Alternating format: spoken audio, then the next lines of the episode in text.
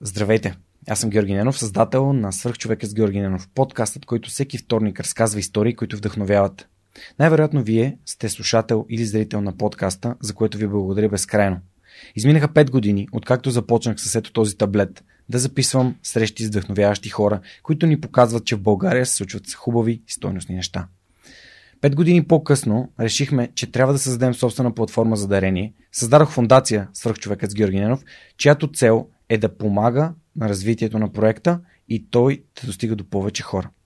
Ако искате да ни подкрепите, ако харесате това, което правим, вие може да го направите като отидете на сайта на Свърхчовекът и натиснете подкрепини. Сумата спрямо вашето дарение може да е еднократна, може да бъде месечна, това зависи изцяло от вас и за мен няма никакво значение. Безкрайно ви благодаря за подкрепата. Благодаря ви, че през тези 5 години бяхте редом с свръхчовека с Георги Ненов и ви обещавам минимум още 750 епизода, т.е. още 15 години качествено съдържание.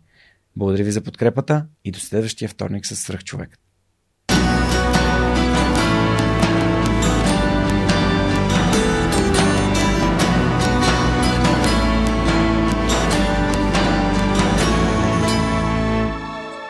Здравейте! Вие слушате и гледате Свърхчовекът с Георги Ненов, подкастът, който всеки вторник ви разказва истории, които вдъхновяват. Днес имам изключителното удоволствие да ви представя Филип Филипов, който е създател на AdKairos и дълго време е бил а, VP в Skyscanner. Неговата а, позиция, изобщо неговата роля и като гост а, ми беше препоръчена от моят приятел Алекс Попов от Uber Engineering. Още преди много време, ако не сте слушали епизода, с Алекс задължително го изслушайте, тъй като а, той също е един изключителен, изключителен свръхчовек.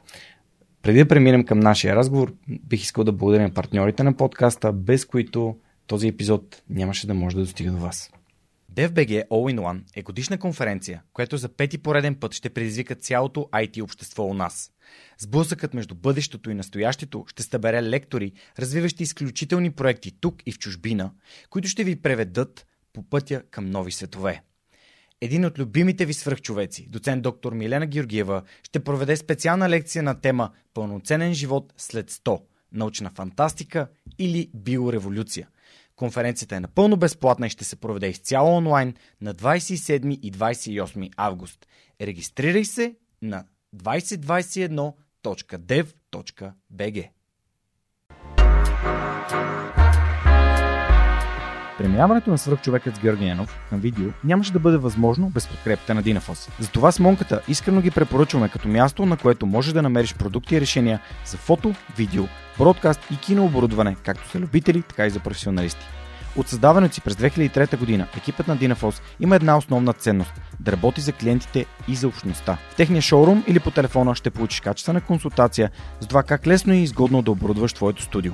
Разбери повече на dinafos.bg Използвай промокод SUPERHUMAN21, за да получиш свръхчовешка отстъпка. Ако развивате стартиращ бизнес, имате нужда от цялостна бизнес стратегия и финансиране за устойчив растеж, Новатор България са хората, които вярвам, че могат да ви помогнат. Основателят на компанията, Данил Петков, е моят най-добър приятел, моят приятел за цели и моят съветник в бизнес развитието и изграждането на свръхчовекът с Георги Ненов. През едните месеци 100 български компании напълно безплатно ще получат оценка на проектите си, а 10 най-добри от тях ще участват в програма на компанията за набиране на рисков капитал. Победителят в цялата програма ще получи директна инвестиция от Новатор. Присъединете се към компаниите, на които Новатор вече помогна. Това са CloudCard, Recheck, Travel by Electric, ProLaspos и Our Love.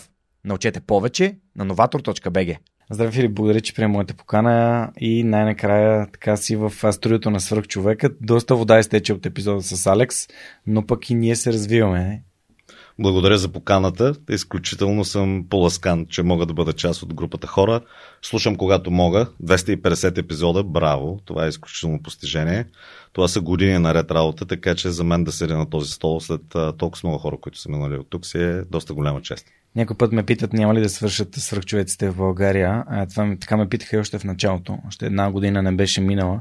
И аз им казах, ма чакайте, вие не разбирате, те те първа започват. Не? Аз още не съм, а, както се казва на английски, I'm barely scratching the surface. Това е просто буквално на, на, на върха на, на, на, върха на копието. Той има толкова още много а, хора, които най-вече излизат през контакти като Алекс. Ако те питам теб, кои са хората, които теб те вдъхновяват ще ми посочиш още няколко или няколко десетки и съответно ние можем да запълваме цели месеци така.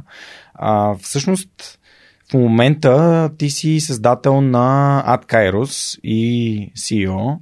А, доста време си прекарал в а, Skyscanner, което е така, доста разпознаваема компания, дори офиса в България, доколкото знаме, е създаден от тебе. А, обаче, тук понеже е много модерно напоследък, ти си възпитаник на Харвард. Не си носиш дипломата, нали? А, мога да изкарам. за всеки случай. Няма, да за мен няма нужда. Да да. А, разкажи ми малко повече за, за твоето образование като, като средно образование, откъде ти, ти си от народом от Хасково, какво се случваше в живота ти като дете, което да те накара да, да поемеш този кариерен път, какъв пример имаше в живота си и защо и как изобщо се озова в Харвард? А, да, родом съм от Хасково, израснах там, играех баскетбол, бях много фен на баскетбола, даже си щупих два пъти ръката на мачо, един път на републиканско. А, и до седми клас се занимавах доста с математика. Вървеше ми математиката, хорех по национални състезания, справях се сравнително добре. Винаги а, Семеген и биеше, разбира се. Ние нямахме тази подготовка тогава. И след седми клас реших да кандидатствам. Тогава си бях изчупил ръката, бях в математическа гимназия седми клас. За 8 клас реших да кандидатствам в езикова гимназия в Хасково.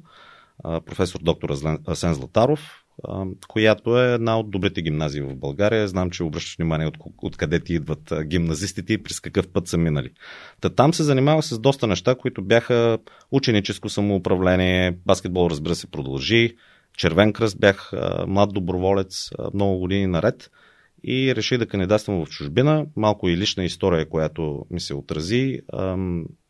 Сестра ми, която почина преди 21 години, на 10 юни, ще се върна на тази дата по-късно в разговора, имаше ам, вроден порок сърдечен и се изискваше двойна трансплантация, която не успяхме да направим в България. Събирахме преди доста време като семейство, но за съжаление не стигнахме до фазата, в която да, да мине а, операцията и тогава бях убеден, че аз излизам от България и не се връщам повече.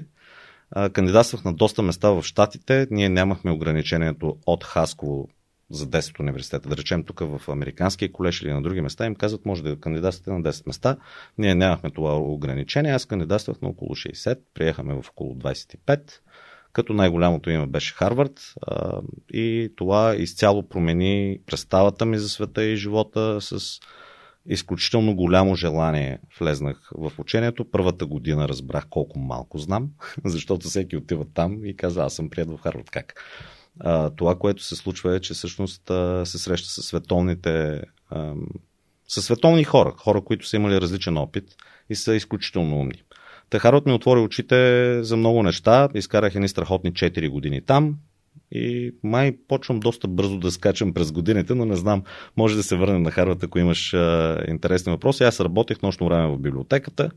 А, от 12 до 8.30 ми беше смяната и в 9 часа на лекции защото въпреки, че бях на пълна стипендия, която в Харват е базирана на финансовите нужди на човека, не е базирана на това дали имаш добри резултати или не, а, може да си представиш от България, а, човек има финансова помощ, а, има финансова нужда а, и, и нужда от финансова помощ по-скоро. А, това, но те не покриват различните разходи, които се случват. Покриват и образование а, и room and board, както го наричаха, или общежитието и храната. А по учебници и пътуване, изобщо човек да се издържа, трябваше да се а, работи допълнително, да си работи в библиотеката през, през нощта, но пък това ми позволи да почета доста, mm-hmm. защото нямаше, имаше хора до около 2-3 часа, но вече след това беше малко по-лесно от към работа. Добре, всъщност да разбирам, че Харвард е било най-високо в твой списък на желани университети в САЩ. Да, определено. Ние имахме пример от Хасковската гимназия. 7 или 8 човека бяха прияти преди това. И това ни даваше възможност да видим какво ние може да направим. Имахме добрия пример, както е изцяло твоя подкаст за хора с евентуално да, да вдъхновят някои да следват техните стъпки. Ние имахме добре изградена система в Хасковската гимназия и мисля, че все още продължава, въпреки че гледам, че повече хора отиват в Европа да учат, в които а, имахме примера за хора, които са отишли да учат там, както имахме и материалите, понеже голяма част от нас връщат материали, дават лекции, опитват се да помагат на новите хора, които кандидатстват. И а, Харвард беше топ мястото, определено. А, бях си избрал няколко университета, които бяха в първата десетка а, ранкирани средни университети, както и университети, които бяха по-назад. И се получи добре, да. Ами, до сега мисля, че нали, бакалавър от Харвард до сега не гостува в подкаста. Ти мисля, че си първия. А, ако греша, нека някой да коментира, но мисля, че не сме имали а, а, Никола Янков от Корнел, а имаме и от Карнеги Мелан, нали, Калин Василев от Търново Рънс. А, имаме и а, Камен Козарев, който пък е в Харвард Смитсония, но това не е бакалавърска програма. Да. Позирам, че го познаваш. С Камен сме доста блести. Аз, аз го наричам на весело звезди, защото се занимава с звезди, нали? но това е в кръга на, на шегата. Камен е, е страхотен, много образован и, и, и той е много борбен. Той, той реши, че определено тук може да прави наука и може да прави а, развитие професионално и си каза това е мястото.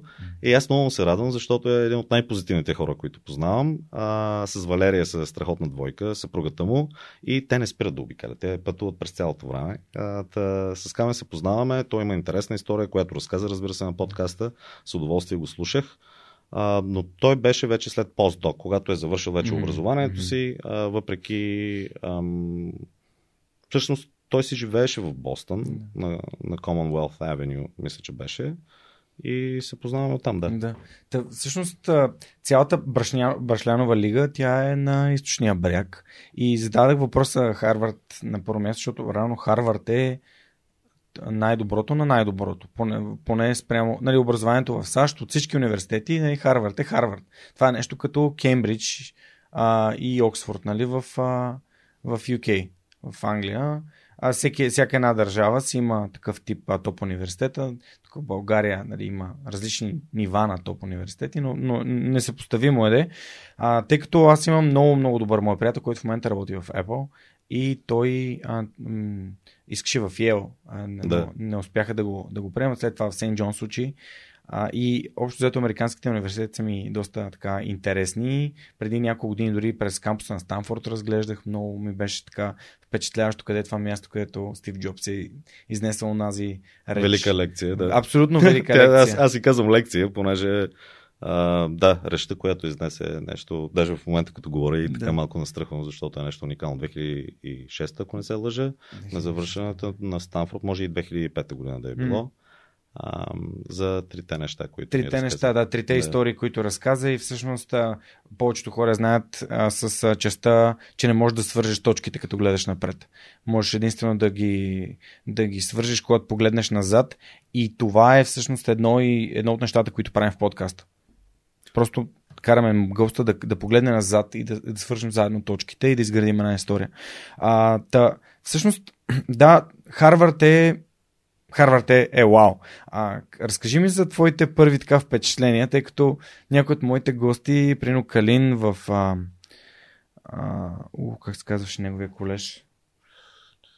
Сега сещам за... Имаше там някаква много голяма Гетисбърг. Гетисбърг. Да. А, битка там. Битка и най-къси адрес на, на Линкълн, който е 250 думи.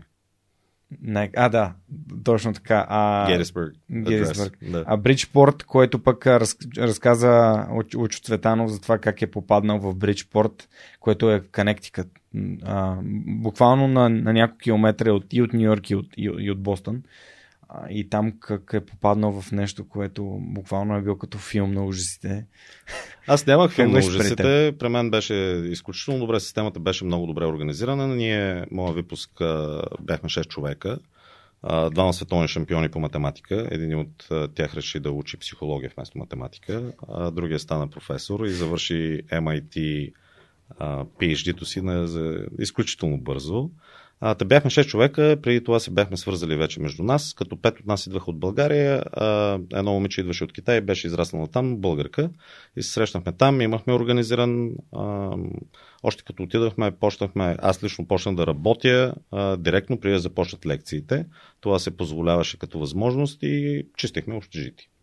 Та, отивахме една седмица по-рано, покриваше ни се общежитието къде да спим, хем да се запознаем малко с системата, да завържем някакви запознанства. Отделно и беше и добър вариант да се а, изкарат някакви пари. Та, пътувахме а, тогава, част от нас заедно, бяхме си купили билетите и още като отидахме, не беше, по-скоро беше много вълнуващо, защото човек ги вижда тези неща на снимки. Говорим за 2003 година, когато аз отидах, когато още трябваше да изчакам снимката да заради според dial-up модела и телефонната линия беше заета. Беше много вълнуващо, страхотно преживяване. Датата даже може би ще ти кажа 27 август 2003 година, като пътувахме и, и така. А, не мисля, че беше филм на ужасите, по-скоро беше впечатляващо и как, пак както казах, има си клъстери и хора, които вече са там. Примерно в Харват имаше около 15 на 20 човека по това време, организираха се седмични вечерите. Още от самото начало имахме с кой да комуникираме и да питаме въпросите от сорта на откъде си купувам това и къде да си отворя банкова сметка. А, но системата беше изключително добре организирана за международните студенти определено. Mm-hmm. А, с какви очаквания отиде, тъй като аз се подготвях, използвайки епизода ти при Хари в Radio.2 с вас и Гоша, да. а, който сега в момента Хари води де. Но там ти спомена, че а, всъщност очакванията могат да така да, да развалят а, щастието, защото неудовлетворяването им реално и води до, така разочарование. А това беше свързано с приоритетите и така нататък. Да, ако Те... очакванията са тук да. и постоянно си мислям, че може, може и по-добре да е, може по-добре да е, а, тогава влизаме в един цикъл, в който всъщност не може наистина да се израдваме на нещата, които постигаме. А, честно казвам, през годините аз дори лично за себе си съм го забелязал, се променя човек. В началото си it could be better, it could be better. Може по-добре, може по-добре. В един момент малко стигаш good enough. Осъзнаваш, че може да е по-добре, но няма смисъл да се опитваш на абсолютно максимум системата да я достигне, защото всеки първо е трудно, а второто нещо е, че всеки един малък пропуск всъщност рефлектира много на, на моментното ти състояние. Очакванията ми, да ти кажа честно, аз бях изключително впечатлен, не съм си казал сега от тук ще отида да работя в Goldman Sachs, после ще направя това нещо. Нямах такива очаквания, по-скоро това, което изключително много ме впечатли е системата им на образование. Мисля, че преди около два епизода малко се говореше за liberal arts или свободно избираемите предмети. В Харвард е също по този начин. Избира се специалност, като не е задължително да се избере първата, та дори и втората година. Може да се вземат различни курсове. След като се избере специалност, вече има определен брой курсове, които трябва да се покрият в специалността и курсове, които са извън самата специалност, които човек трябва да вземе, за да е така на чист български well-rounded или да има понятие за различни теми и сфери. Обща култура. Обща култура, точно така. За... Интересно е, че ги наричаха core classes с ядрото, а всъщност те бяха външните класове, които бяха малко навън. А, аз учих government, което не е точно политически науки. А, управление му е директния превод, но звучи малко странно на български, като кажа какво учи. Учих управление. Като там се бях фокусирал в политическа теория, основно философии и международни отношения, което беше много интересно, но темата е неизчерпаема. И като започна да уча, още от първия ден знаех, че това искам да уча. Не търсех други специалности. Тръгна си по програмата и си казах това е. Исках да съм адвокат. Но в щатите системата е, че трябва да завършиш бакалавър, евентуално поработиш една-две години и тогава вече да кандидатстваш и да те приемат да учиш право, което е пък 3 години, така че юристите в щатите излизат след доста сериозна подготовка от минимум 7 години ако работят 9, като си минат bar exam, който е изпита, за да можеш да практикуваш право и една-две години да си всъщност в адвокатска кантора, стават 10. Та бях тръгнал в тази пътека. Най-интересното беше, че един от курсовете, който взех, беше въведение в международни отношения. С Андрю Моравчик, страхотен професор, той в момента преподава в Принстън и основно е писал много интересни книги за Европейския съюз. Там предложените ни неща за четене бяха около 400 страници на седмица, като това каза, че е required. И нали, трябва да го прочетем. Като optional reading, като ги събрахме там с курса, бяха около 950 страници средно идваха на седмица и това нещо изключително много ме стресна, понеже това е един курс от 4, които вземаме за семестъра и това е материала, който трябва да прочетем, за да сме готови за курс.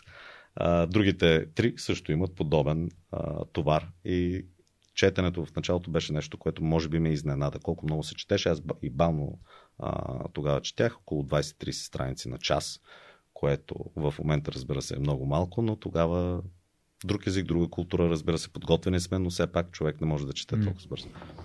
Не знам как стигнахме до тази тема. Стигнахме до темата, защото ми е интересно очакванията ти към самото образование и дали са били удовлетворени, тъй като доста често се случва хората да кажат, а, например, ето един, ще дам много готин а, Георги Костадинов, който отива да учи в МАИ, каза това е пълно разочарование, например. Или един Божидар Бацов, CTO на TopTao, казва, ми най-ценното нещо от университета на мен ми бяха контактите, нищо, нищо друго. И в м- случая с Никола, който говори за Корнел и колко много е трябва да учи, за Христо Нейчев, който говореше за неговия MBA в а, Washington University а, в Сейнт Луис, и той каза, че не е имал време да отиде да си купи мебели. А, и, и сега буквално нали, влизаш влизаш с същите, същото твърдение, нали, че ученето е много. Ученето е много е по-скоро резултат на това, че в гимназията част от нещата, които правим, не ни подготвят за ученето, което идва в университета. Системата, която развива знания в България, е фокусирана повече на натрупването на знания в определена тема. Да речем, да хванем български язик, подигото, може mm-hmm. да направиш там някакво съчинение да го разпишеш, което е добре, Челси е книгата и така. Това, което видях в Харвард, което ми изненада изключително приятно е и го разбрах малко по-късно, ам, беше, че там всъщност ни учиха как да, да учим, а не толкова самата тема. Като сравнение с други университети, които да речем специализират в финанси, ние не знаехме толкова по финанси. Даже специалността не съществува в Харвард, тя е економика. Им, има курсове в финанси, които човек може да вземе. Но факта, че за, за много къс период от време може да научим една нова тема, беше много впечатляващ. И, и това е нещо като суперсила. Сега говорим за сръж човек и mm. това беше като суперсила. Бяхме добре научени как да намерим информация, как да използваме тази информация, да я асимилираме и да намерим а, допълнително материали, ако имаме нужда от него. Като самите знания, разбира се, бяха. Имаше някаква база, но не бяхме специалисти в дарен курс. Не излизаш като да кажеш, аз съм го взел този курс, следователно аз знам абсолютно всичко по темата или съм много добре подготвен. Та това беше впечатляващо. За MBA, който също съм завършил в Сингапур, Инсеят, даже а, бях гласуван да, да дам речта на завършването от студентите, което беше доста интересно.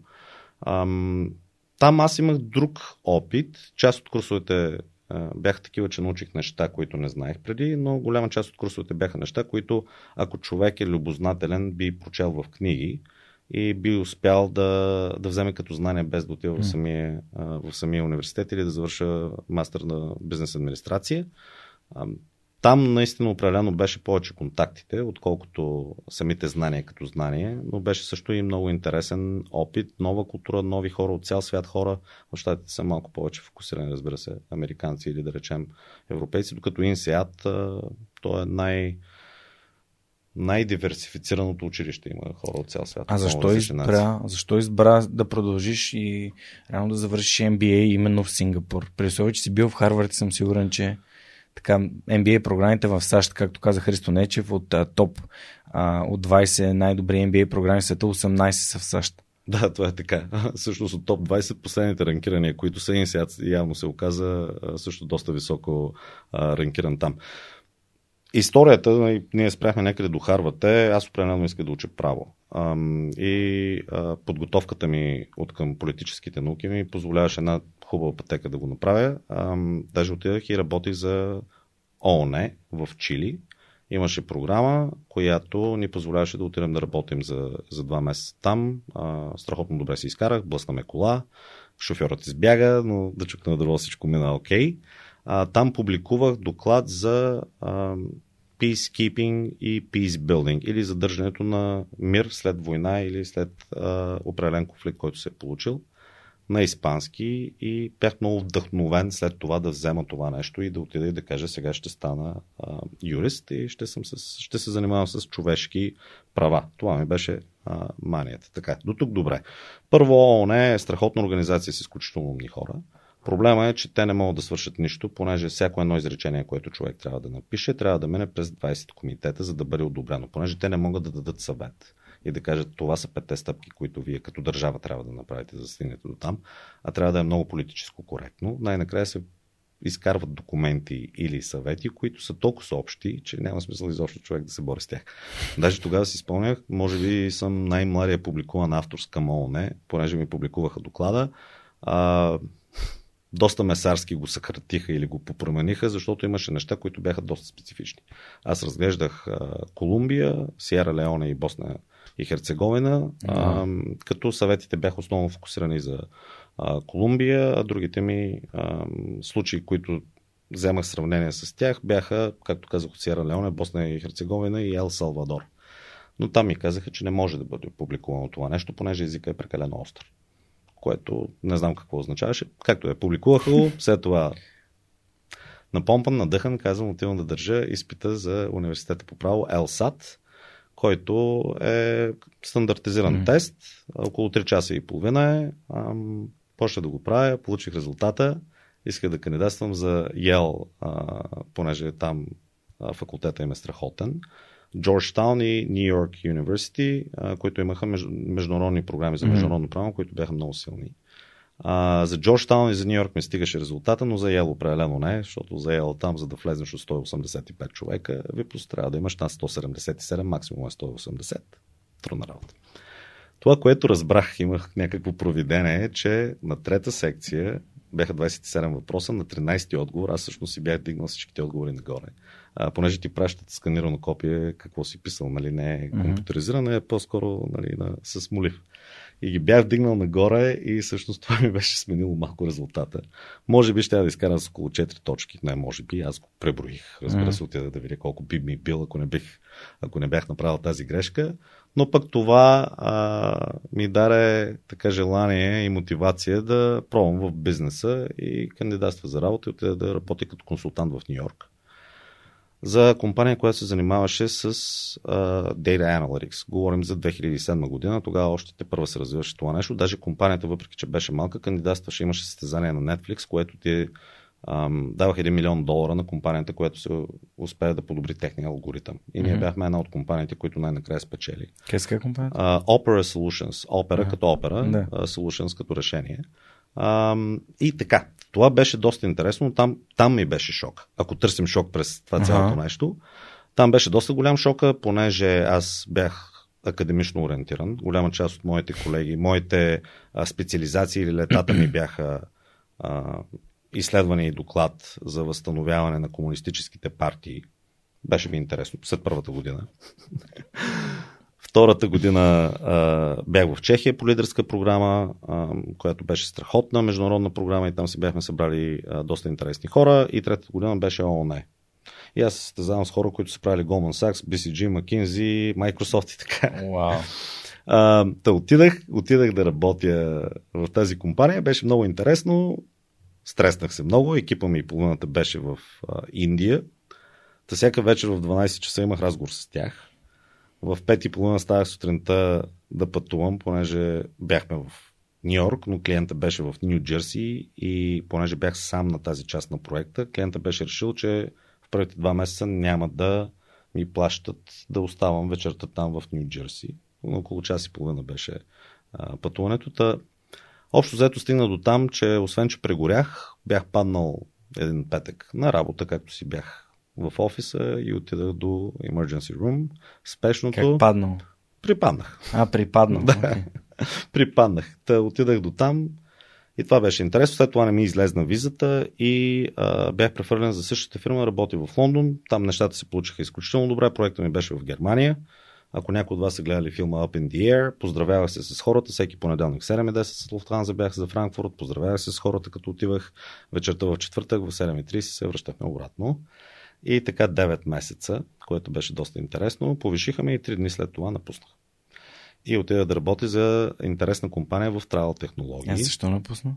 Напуснах, защото а, първото нещо, първо, интересно е за самото повишение, то се случи преди а, да имам MBA. А в консултантските фирми трябва да минеш през MBA и тогава минаваш на следващото ниво. Mm-hmm. Доста добре се бях справил, занимавахме се с логистика и с оптимизация на, на логистика и на маршрути и направихме много интересна програма, която спести нещо от сорта на някакви много милиони за компанията, а повишението дойде за това, че пак бях сам човек на проект и отделно беше на така наречения revenue share. Каквото успеем да спестим и да регистрираме, голяма част отиваше в компанията. Mm. Компанията взе ни хубави пари за това цялото нещо. Но аз тогава имах възможност да работя с много интересни хора за нова компания, стартъп, който беше в Travel Technology, основана от Асен Василев, министър на финансите в момента, и управлявана от Мортън Лунд, който е първи инвеститор в Skype. Той е дъчанин, инвестирал е в над 100 различни компании и а, това беше предложение. Mm. Та напуснах и отида да работя за тази компания, като първите 6 месеца ги изкарахме в Испания, понеже направихме Code Camp. Бяхме 14 мъже в една вила, от които да речем 12 програмират, аз и Есен. Wow. И така стартирахме фирмата, наречена Everbread тогава, вечен хляб, Мортън mm-hmm. го измисли. Ам, оттам се познаваме с Сашо Попов. После се префърнахме в България, стигнахме до около 60 човека. За жалост фирмата не успя да се развие. Имахме предложение mm. за инвестиции, но инвеститори и основатели а, не се разбраха и фирмата стигна от положение, в което просто беше затворена. Като част от нас продължиха развитието си в травъл и в пътуванията, друга част отидаха работят на други места. И оттам се познаваме с Сашо. Като затвори mm. фирмата, Сашо също ще работи за каяк, след като каяк е също търсачка за самолетни билети. CTO-то на каяк, чиято жена е българка, и ще стигнем до там. Тя отвори офис сега тук в България, има си собствена компания. Наеха Сашо, Сашо те работи за тях, аз отида да правя моя MBA в Сингапур. А защо Сингапур ти беше въпрос? Mm-hmm. Аз стигнах чак от там. Не, не, даде контекст. А, Сингапур беше, защото бях в Штатите вече, а, бях в Латинска Америка, Европа е хом. А, и тук винаги човек, а, дори визу от тази гледна точка, може да намери възможности. Но Азия беше нещо, което не бях виждал преди. А, една година е MBA програмата към Инсиат. И тогава, с, тогава бяхме още гаджета. А сега нали, сме родители и съпрузи с жена ми. Отидахме в Сингапур и бяхме една година там, което беше страхотно от една страна. От друга страна, аз идвах от фалирала компания, не мога да взема кредит. Нямах никакви спестявания и а, работих докато а, докато учихме, докато другите хориха малко на пълно забавление, като имах и хора, които ми помогнаха, приятели, бащата на, на моята съпруга също, за да може да се завърши самото образование. Добре, а... Искам, искам, понеже в предварителния разговор малко стана дума за за така наречения чери пикинг на фактите, как се взимат някакви неща и се варят от контекста и всъщност излиза едно, ама то всъщност е друго. Разкажи ми малко за това как една компания фалира, тъй като голяма част от хората, които са гостували в подкаста, са имали неуспешни опити, но а, ти като човек, който е а, така бил реално въвлечен в е, за Everbread, нали? Да. Говоря. Просто обясни ми а, какво, не, какви са каква е разликата от това на фирмата ти да е фалирала или просто проектът да не е осъществен? А, по някой път ни липсват думи на български язик да обясним каква е ситуацията. Голяма част от стартъпите, за които даже и не чуваме, над 90% всъщност загиват. И като фалират, което е доста сложна дума на български язик, приключват тяхната дейност, дали защото не са намерили добър пазар за техния продукт, дори продукта да е добър, дали не са намерили инвестиции, които да им позволят да докарат продукта на ниво, което може да бъде използвано, а, тези компании приключват да съществуват. Което обикновено в най-добрия случай спира до там, че да, работихме 12 месеца, взехме някакви заплати или ги рискувахме като време, не се получи, продължаваме и си търсим друга работа. Това, което се случи а, с Everbread е много подобно Проектът е изключително голям, а, темата беше много сложна, като конкурентите бяха компании, които съществуваха, а, бяха на 30, 40, 60 години и са мултимилиардни компании. Ние сме един състав в България, който се опитва да направи това решение. А, и се изискваше по-голяма инвестиция, за да стигнем до момент, в който евентуално да е естествено и да го продаваме като решение на, на авиолинии и на агенции. едното нещо беше самата идея да се създаде това нещо много сложно. Второто нещо е sales cycle и колко време отнема за да бъде затворена една сделка. А, с авиолинии и с агенция между 18 месеца и 36 месеца. Което означава, че дори и да имаш готов продукт, който работи перфектно, а, ще отнеме време, за да се подпише този договор и за да се регистрира а, доход от, от дейността. И последното нещо е, че а, понеже решението беше много централна част от операцията на, на една авиолиния, ценообразуване на самолетния билет. Колко пари струва самия билет? За да се довери дадена авиолиния на стартъп от дори тогава и 60 човека от България, се изискват доста голям кораж. Имахме агенции, които работеха с нас. Та, комбинацията на тези неща и факта, че инвестицията трябваше да е много голяма, mm. за да стигнем ние до това нещо, доведе до резултат, в който първоначалната инвестиция не стигна и трябваше да затворим дейността. Да. Което най- повечето хора, защото си представят фалит, тук завлечеш една камара хора, компании и така нататък с пари, всъщност да, реално да не, да не разбираш от бизнес. Само, че това, което ти разказваш, реално е съвсем различно. То винаги е някъде по средата. Инвеститорите, които дават при ангелските инвеститори да, в дадена компания, има имат си риск. риск. За, даже Секлоя, който е един от най-големите фондове в света, те казват, ние на 10 инвестиции, ако нямаме 3 провала, не поемаме достатъчно риск. Тоест, те са готови да ги загубят да, тези пари, да. защото казват, ако инвестираме само в неща, които печелят, или не поемаме достатъчно риск, или инвестираме в неща, които нямат такава доходност, която бихме искали да имаме. Да. А, защото е много лесно, както каза, ако някой погледне, е, аз имах възможност да работя в Фейсбук, като бяха още 6 човека. Окей, но го казваш от гледна точка на сега. Мултимилиардна, не. даже мисля, че удари и трилион компания. Тогава тези неща не могат да се видят. Та, ам, различно е. Инвеститорите си обикновено си губят парите. Някои от по ам, хората, които работят, могат да не получат заплати за определен период от време. Тези неща са така. А, някои от а, доставчиците на определени услуги, но обикновено не се стига до такава фаза, в която са десетки милиони, които са загубени, mm. завлечени, понеже mm. някой е излъгал и така нататък. Да, това да, си е част от рисковия капитал. Да, да, това си е. Да. А, добре, супер. Кажи ми за Сингапур, всъщност, так, има ли нещо, което, което си взел от, от, от това цялото а, прекарване в, в Азия за една година и ми е интересно какви думи си използвал за речта тъй като сподели, че си бил избран да изнесеш тази реч, тъй като наскоро ме поканиха пред едно училище да говоря и ми беше интересно какво бих искал някой да беше казал на мен. И какво е това? Преди 16 години. Ами да не живея чуждите мечти. Друго. Да се опитвам да изпълнявам това, което аз искам и в което вярвам. Тоест да следвам моя си път, по моя, да поправя по моя си начин. А, и, и, и това всъщност а, да, реално това да не живее живота така, както ти смяташ, че трябва да се живее, е според мен най-голямата грешка на един човек. Тоест да не избираш ти пъти си, да избираш пъти си спрямо това, как другите, ти хора, другите хора казват да, да избереш. Това е добре формулирано от гледна точка на това, че след много години опити, които си ги изстрадал, се стигнал на фаза, на която предполагам и се надявам, но по усмивката ти разбирам, че си успешен, радва се на това, което правиш и това нещо ще продължаваш да го развиваш, което е страхотно. А, голяма част от хората след няколко опита се отказват. И следвайте мечтите си е хубав съвет, бих mm. казал, но общо взето... Малко е неконкретен. Той е не, не, че е неконкретен, но обикновено идва от хора, които вече са успели. Mm. Обикновено, ако някой каже follow your passion, тези хора вече са богати. Те вече са си направили парите, установили са се пътеката и те са имали моменти на отказване. По-скоро а, бих казал, аз ако съм и в момента mm. говоря на гимназисти, бих им казал, намерете нещо, в което сте добри, дори да не е нещо, което е най-популярно и за което приятелите ви ще ви ръкопляскат. Развийте го, установете економическа стабилност и след това вече може да вземете решение какво искате да правите и как.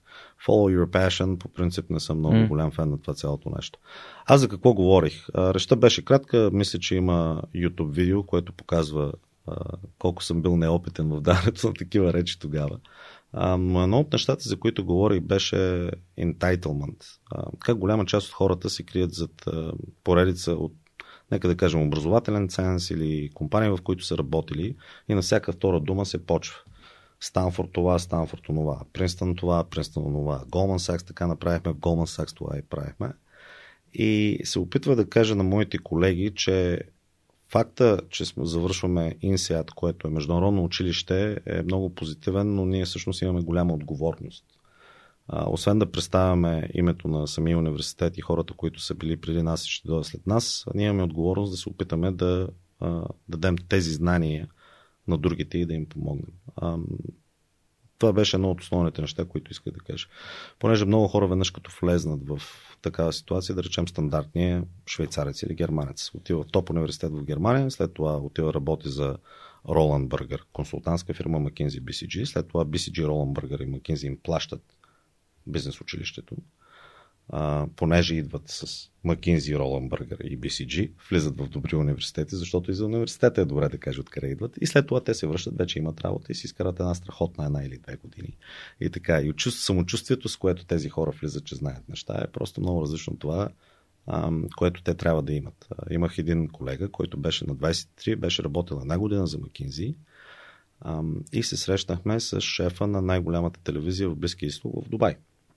Момчето отиде и всеки се представя с две думи. Аз съм Филип, българин съм с това, аз съм се занимавал консултант, после технологии. Това ми е представянето на мен. Младежът го обясни как е променил цялата стратегия на, мисля, че беше Ангола, как резултатът от неговата работа е стигнал а, трилиони долари, едва ли не, а, как презентациите, които е направил, а, са сменили политическата обстановка. И това нещо го говорим за 5 минути, той го обяснява. И най-накрая шефа на MBC, се казва компанията, каза, аз също съм бил финансиат, също съм бил консултант, ти си добавил две страници в презентацията, два слайда и най-вероятно не си бил на срещата. Така че тези хубави думи, които ги казах, няма никаква връзка с реалността.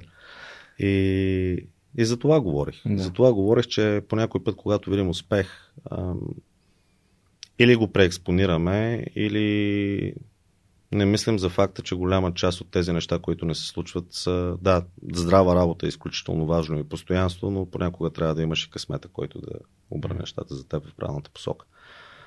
И е най-жалко, когато някой а, се чувства привилегирован не за заслужен успех. Ти имаш 250 серии зад гърба си и епизода, а а за успех, който е наследен. Примерно направил си два, изведнъж си видял много хора, които са дошли да го гледат на YouTube и си казваш, аз съм разбира се велик, защото аз го реших това цялото нещо. Така. Да, някой път хората така се тупат в градите и за нетехни успехи. Тоест екип, на целите екипи, което е за мен лично нали, всеки човек трябва да поема отговорността за, за неуспехите, пък успехите са на всички, не са само на, на, на теб, даже по, по-скоро на другите. А и това, което съм постигнал, аз не съм го постигнал сам. И това е за мен много важно, че всъщност Радо, между другото го видях точно преди да се кача днес към студиото. Радо е човек, на който се обадих още преди да им един епизод. Питах, искаш да ми помогнеш да правим подкаст? Така, правим го. Супер. А, и, и в момента нали, десетина души има, които помагат за това подкаста да се случва. А, нали, доброволци, които без тях абсурд. Е, Ана Мария, Яница, Ваня и Коси от Fundamental Studio, които направиха първия сайт.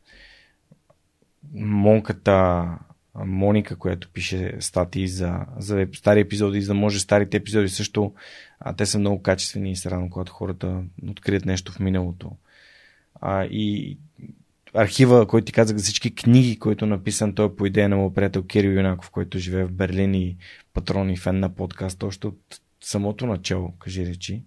А, после пък подобрен с уменията за CSS и HTML на друг колега и така нататък. Марин, който го изгради целия SQL, нали, цялата база, база данни за това нещо, да може да се качва това нещо на сайта и така нататък. И, и, и това, аз не мога да кажа аз го направих, защото то не отговаря на истината, ама това, е, това са моите ценности. Да, да. Трябва да се намери правилния баланс, защото без теб визията няма да може да бъде осъществена. Ако този екип от хора ти не ги беше събрал, всъщност нямаше да има този продукт. Но трябва винаги да се намери баланс, в който човек оценява хората, които му помагат и правят тези неща. И, както каза, и поема и отговорността, ако нещата не се получат, ако нещо а, не, не се случи по правилния начин. Аз си спомням в Skyscanner, бях прочел интересна книга а, на Ерик Шмидт. А, той първата му книга е How Google Works. Там има обяснение. Втората му е Trillion Dollar Coach за Бил Кембъл. И в него обясняваше, че пише годишен доклад личен към екипа си. И аз го взех като идея и всяка година публикувах този доклад А, като вече нали, малко по-спокойният Филип, не напомпани, агресивен и амбициозен и така, малко по-спокойният Филип, когато пишехме за нашите успехи, трябва да ги изкараме да ти препратя имейл, винаги се стартираше с we. А, mm-hmm. Грешките, които бяха допуснати, ги стартирах с I, което е една малка разлика. Нали, аз. Mm-hmm. Ние направихме това, но аз обърках това. Mm-hmm. А, защото така хората се чувстваха малко по-вдъхновени, че са част от успеха и, и в началото на техните кариери е малко по-сложно, ако се опиташ да му обясниш, че евентуално те са части от грешката също. А, не е лошо, но трябва човек да бъде по-внимателен. Та тук си абсолютно прав. По пътя, който сме извървяли и те първо ще вървим, има хиляди хиляди хора, които са дали техния принос. Разбира се, имаш хора, които са много, а, са дали много повече. А, в моя случай, а, моите родители, без резервна подкрепа през всичките тези години, а, винаги са ме слагали на първо място от гледна точка и те за да мога аз да успея. Съпругата ми с нейната подкрепа също, с моите полети рекорда е 96 полета на една година. Това означава, че не съм вкъщи.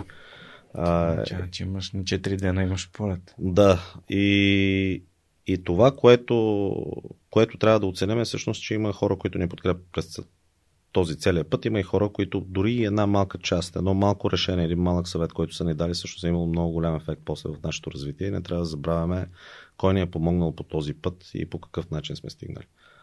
За жалост по някой път хората, нали, то това е текстбук по учебник описание за самозабравил се човек, евентуално. Да. А, бъди нали, мил и внимателен с хората, когато се качваш нагоре, защото ще ги срещнеш по пътя надолу. Да, точно така. А, добре, а, всъщност след а, INSEAD как продължи твой кариерен път? Имаш доста... Нали... А, INSEAD тогава доста хора кандидатстваха за консултантски работи, аз също кандидатствах за McKinsey и за BCG, mm-hmm. а, като и за двете не получих оферта и не продължих. А за McKinsey ми обясниха, че не мога да се занимавам с иновации и не мога да видя the big picture, което беше окей. Okay. Нали, аз имам някакъв си вътрешен такъв а, спор с тях. Как така не можеш да занимаваш с иновации? По време на интервюто ти задават различни въпроси. Един въпрос беше как ще се пренаредим магазин. Жестока иновация, но няма значение. Как не да пренаредим магазин? Да. Не се справих добре, оценявам го това нещо, но беше прекалено прекалено голям коментар за справянето ми на интервюто, едва ли не е, понеже ти не си решил този случай, следователно ти нямаш иновативност в теб. Или ти да си направил едно интервю, да не се е получил и да ти кажете, нямаш талант за това нещо. Да, ето ти пикинг. Да, точно cherry picking. тогава кандидатства за няколко компании. Ивета, жена ми, вече беше прията да учи в Лондон. Искахме да сме в Лондон. И аз разглеждах фондове, рискови Venture Capital, mm-hmm. имаше и Private Equity фонд малки, които се бяха свързали и бях продължил разговорите с тях.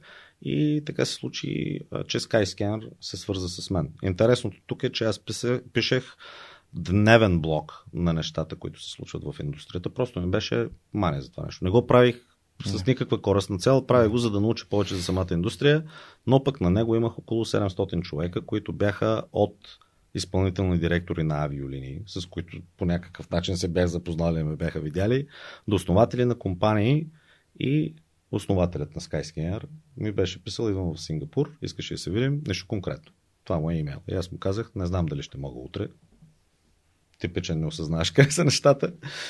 Но нека се видим други ден, в кой други ден се появих по джапанки, навити панталони и тениска. Седнахме и говорихме за един час. През цялото време Гарет рисуваше на един лист. А, и си казах, някъде тук не се получи връзката, но всъщност Гарет е такъв. Той, когато мисли много, си рисува и дудълва. Един разговор, втори разговор, отидах на интервюта, направих ги с тях и започнах работа, като първоначално бях под договор, контрактор, за да се види mm. дали имаме допирни точки. В, Синг... в Единбург беше официалния офис. Аз и Вета живеехме в Лондон и пътувах. Вече почна всяка седмица да се пътува до, до Единбург. И там ми беше даден малък екип от 5 човека, които а, се занимаваха с бизнес към бизнес решения B2B. Изградихме го. Тогава се обадих на Сашо, тък му беше а, спрял работата си с каяк. Звъннах му и той каза, аз се пенсионирам, искам да правя игра. Аз му казах, няма да се пенсионираш. дължиш ми го това нещо, почваш да работи с нас. Сашо веднага, разбира се, почва да работи с нас. Той развиваше да, решението за данните. После взехме още един-двама човека, които бяха от предишните Everbread. Те също се присъединиха. И екипа почна да се разраства.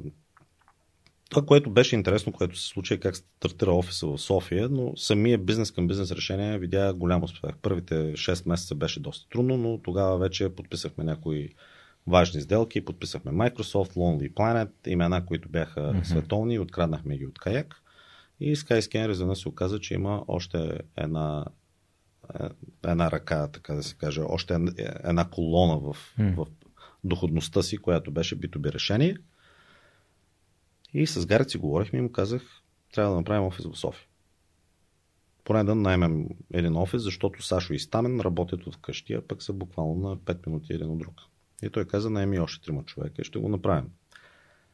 Обарих се на един приятел, те бяха от SoundCloud, като имаха офис и ми каза, ние затваряме офис тук. В София има офис на да, SoundCloud? Sound, те, SoundCloud купи компания, която правеше fingerprinting решение за които са основателите на Hyperscience. Това е oh, wow. И тогава Uber си говори с, с момчетата и момичетата от, от SoundCloud и ние влизаме на такава късна фаза, че отидахме и им направихме интервюта в Берлин, когато те си подписваха договора за приключване на взаимоотношенията с SoundCloud. направихме им оферта на всички, 5 приеха и реално 5 плюс 2 беше старта на офиса. Всички ме помислиха за луд тогава, защото нали, Филип Кви ги прави тези неща, защо трябва да имаме офис в България. Гарът каза, действай, колко хора може да наймете. Наехме, мисля, че станахме от 7 на 17 за 2 месеца и после наехме още няколко и в един момент бяхме стигнали около 30 на човека, но бяхме под найем а, който беше краткосрочен найем, такъв тип, mm. който е почти като Space. Та от това, което се случи е, че успяхме да създадем екипа и аз буквално звънях на хората по телефона посред нощ и им правих интервюта а, и беше интересно. Успяхме да берем един страхотен екип и решихме да си вземем малко по-permanent space. Ако потърсиш онлайн, офиса на Skyscanner беше нещо уникално. Имахме хамаци, люлки и всякакви такива излишни неща, според мен, но а, така програмистите бяха решили да, че това е изключително важно, разбира се, да се има люлка, но имахме и бани и така. Офисът се разви, става много добре и в един момент аз изкарвах една седмица тук в България с пътуване, една седмица в Единбург, а реално нямахме офис в Лондон. А, Ивето завърши и казах, връщаме се в България, при положение, че опцията беше да отидем в Токио или да се върнем в България. В Токио бях подписал една сделка с Yahoo Japan и правихме офис там като на. Skyscanner. На Skyscanner, ага, да. Okay. И варианта беше да отидем до, до Токио за 9 месеца или в София. И аз мислех и казах на, на Гарет и на Марк. Марк е а, човек, който е изключителен. Той беше директор по операционни въпроси, COO. И уникален човек, много ме е помогнал в моята кариера от към, от, от към отношения. И аз отидох и му казах, отивам в София. И той каза, ти нещо се объркал, отиди се наспиш, Имаш Токио, имаш София, нали? София ще се случи, няма проблем, там е по-интересно. Нека се прибираме се в София. И се прибрахме 2015 година с Сивата тук. От 2017 година сме родители, което е страхотно. Имаме си момче Никола, в момента е на 4 години, който се роди, да се върнем към датата, която ти бях казал, на 10 юни 2017 година. А, та, така се случиха нещата за Skyscannerския офис, като той има и продължение за, за Сашо, за Алекс, къде отиде. Mm. успяхме да стигнем до около 40 човека. Компанията вече стана доста голяма. Купиха ни китайска компания, наречена C-Trip, за 1,8 милиарда долара, което беше някаква невъзможна и нечовешка сума, но позитивното на това цялото нещо беше, че понеже компанията беше създадена от човек, който е минал през всички нива на АДА за стартъп компания от Гарет. тогава вече 2016 я продавахме, той стартира 2003, 13 години живее с това нещо. Той даваше опции на всички. Mm. И това беше нещо уникално, че за първи път нали, аз бях в, в среда, в която успяхме да дадем възможност на хората да се израдват на успеха не само с ръкопляскани статии и шерване на Фейсбука, всъщност и от финансовата част, което беше страхотно нещо. И вече когато дойде китайската компания, аз станах на ниво VP, 450 човека в моите екипи, 8 офиса има хора. Занимава се с целият бекенд от продуктова гледна точка на всички самолети. Ако някой направи, направеше търсене за самолетен полет, това цялото нещо минаваше през а, моите екипи, хотели, реклами и в един момент ми закачиха даже и Project Management, понеже аз бях човека, който е от 0 до 1. Нещо, ако трябва да се стартира, или mm. трябва да бъде променено, аз съм човека. За Scale си бяхме взели Microsoft, които обичат там 450 500 човека, които са с документите, а моите екипи бяха тотално много, но бяха малки. Mm-hmm. А, и се движехме доста бързо и общо взето, ако имаше право, беше 100% сигурен, че, не, сигурно, че ние ще го нарушим. Така беше историята за офиса в, в София и става много добре. Аз мисля, че успяхме да докараме външна фирма тук. След това имаше голяма част от английски компании, съм си говорил с тях. Financial Times преди да отворят офис, тук говорихме с часове с Кейт, което е Chief Product Officer. А, помагаме да се създават тези офиси. Сашо те работи за Uber. При положение, че трябваше той да отиде да рекрутне човека, който води Uber. да дойде да работи при нас и един ден ме се обади и каза, а, трябва да говорим. Може да се видим в събота. Викам ясно. Знам какво се е случило, не ми обяснявай, но ти пожелавам успех и той успя от 16 да. човека го докара до 100, което е супер. Да, между другото има и, и а, Patreons на подкаста, патрони на подкаста в екипа на Uber. Много всеки, много се радвам. Дори първия ми, аз бях записал програмен Programming Fundamentals в Софтуни и Пресли Михайлов. Той също ми е гостил в подкаста и той сега работи в Uber Engineering. Та, те са много яки също. А как реши след толкова успех нали, в една такава компания и толкова дълго време и на така висока позиция, все пак VP, а, да, да смениш посоката на, на платната? Да, тъ... как се решава човек на такова Как се решава? Това, което се случи, аз бях на, на доста високо ниво за самия Skyscanner, понеже не бях на борда на Skyscanner, но бях на борд срещата. Mm-hmm. И бяхме развили много добра комуникация с... А, бяхме развили, аз почти винаги си използвам mm-hmm. ние, но в това специално, в този специален случай аз имах много добра комуникация с самия борд на C-Trip, който е, която е 40 милиардна компания в момента. И а, се движихме в определена посока. Skyscanner стана около 1500 човека. Нещата започнаха да стават малко по-сложни, малко по-бавни, малко по-безинтересни. Всяка една среща беше, ами какво правим тук в тази тема. И малко ми натежаха политическите разговори. Имахме ново CEO, в, с което работихме в началото изключително добре. После не работихме толкова добре. Сигурно си имало някакви причини за това нещо, но като цяло аз много добре се разбирах с Citrip. Даже бях единствения поканен а, за 20 годишната на компанията като гост от Skyscanner в Китай което е изключително голям респект за китайската култура. В същото време е много елегантен начин да се покаже дисреспект към други хора, които не са били поканени. Което създаде малко напрежение в самата компания, но това е едно на страна. Другото нещо е, че след 7 години, въпреки че аз съм много, много бе задълбал в темата за пътуване и за технологии около mm. пътуванията, на доста конференции съм говорил за, за това как се развива самата индустрия някакси имах нужда от малко промяна. И това, което беше, беше просто си казах, имам нужда от почивка, бях физически изключително изморен, много полети, много пътуване и общо взето детето ми си казва първите думи и аз не съм там. И си казах, спираме, вземам го решението, обяви го вътрешно на, на моя шеф и на борда и на 13 март, мисля, че беше, трябва да проверим датата. Mm. А, в момента, в който водех разговора с екипа, бяхме по Zoom, защото тогава COVID стартираше. В смисъл, аз COVID mm. не го видях. Някой каза перфектен тайминг. Да, така е, но mm. не съм го видял. Mm. А, това нещо, което просто казах, до тук миналата година, март месец, нали, напуснах и обявих го и 4 часа по-късно реално ние бяхме в локдаун като държава което ми даде една изключителна свобода, без стрес и аз в това отношение съм изключително щастлив човек нали, и късметлия, защото не много хора имаха възможността по време на тази криза реално да са си а, вкъщи, а, да не са стресирани а, финансово или по друг начин. Mm. И това беше нещо уникално. А, и ми даде време да изкарам време с семейството си. Аз още продължение на месец така става, когато си на определена позиция ти дава така наречения извинявам се, отново пак го докоснах, така наречения garden leave. Mm-hmm. И не работиш, но не работиш и за никой друг и ти се плаща заплата. В моят случай беше 3 месеца. Mm-hmm. И така. Но оттам какво стана? Като се роди Никола, тогава бях две седмици по-късно, след като се роди, бях повишен в VP. И тогава вече отговорността ми стана доста голяма, пътуванията станаха доста тежки от гледна точка на това, че аз минимизирах времето, в което бях извън къщи, като това нещо ми се отрази физически доста сериозно. Хорал съм до Китай за 6 часа. Нали, полет 6 часа там, връщам се и така. Това нещо доста физически ми се отрази, но се опитва да прочета много книги и неща, които да ми дадат идея как да менажирам времето си по-добре.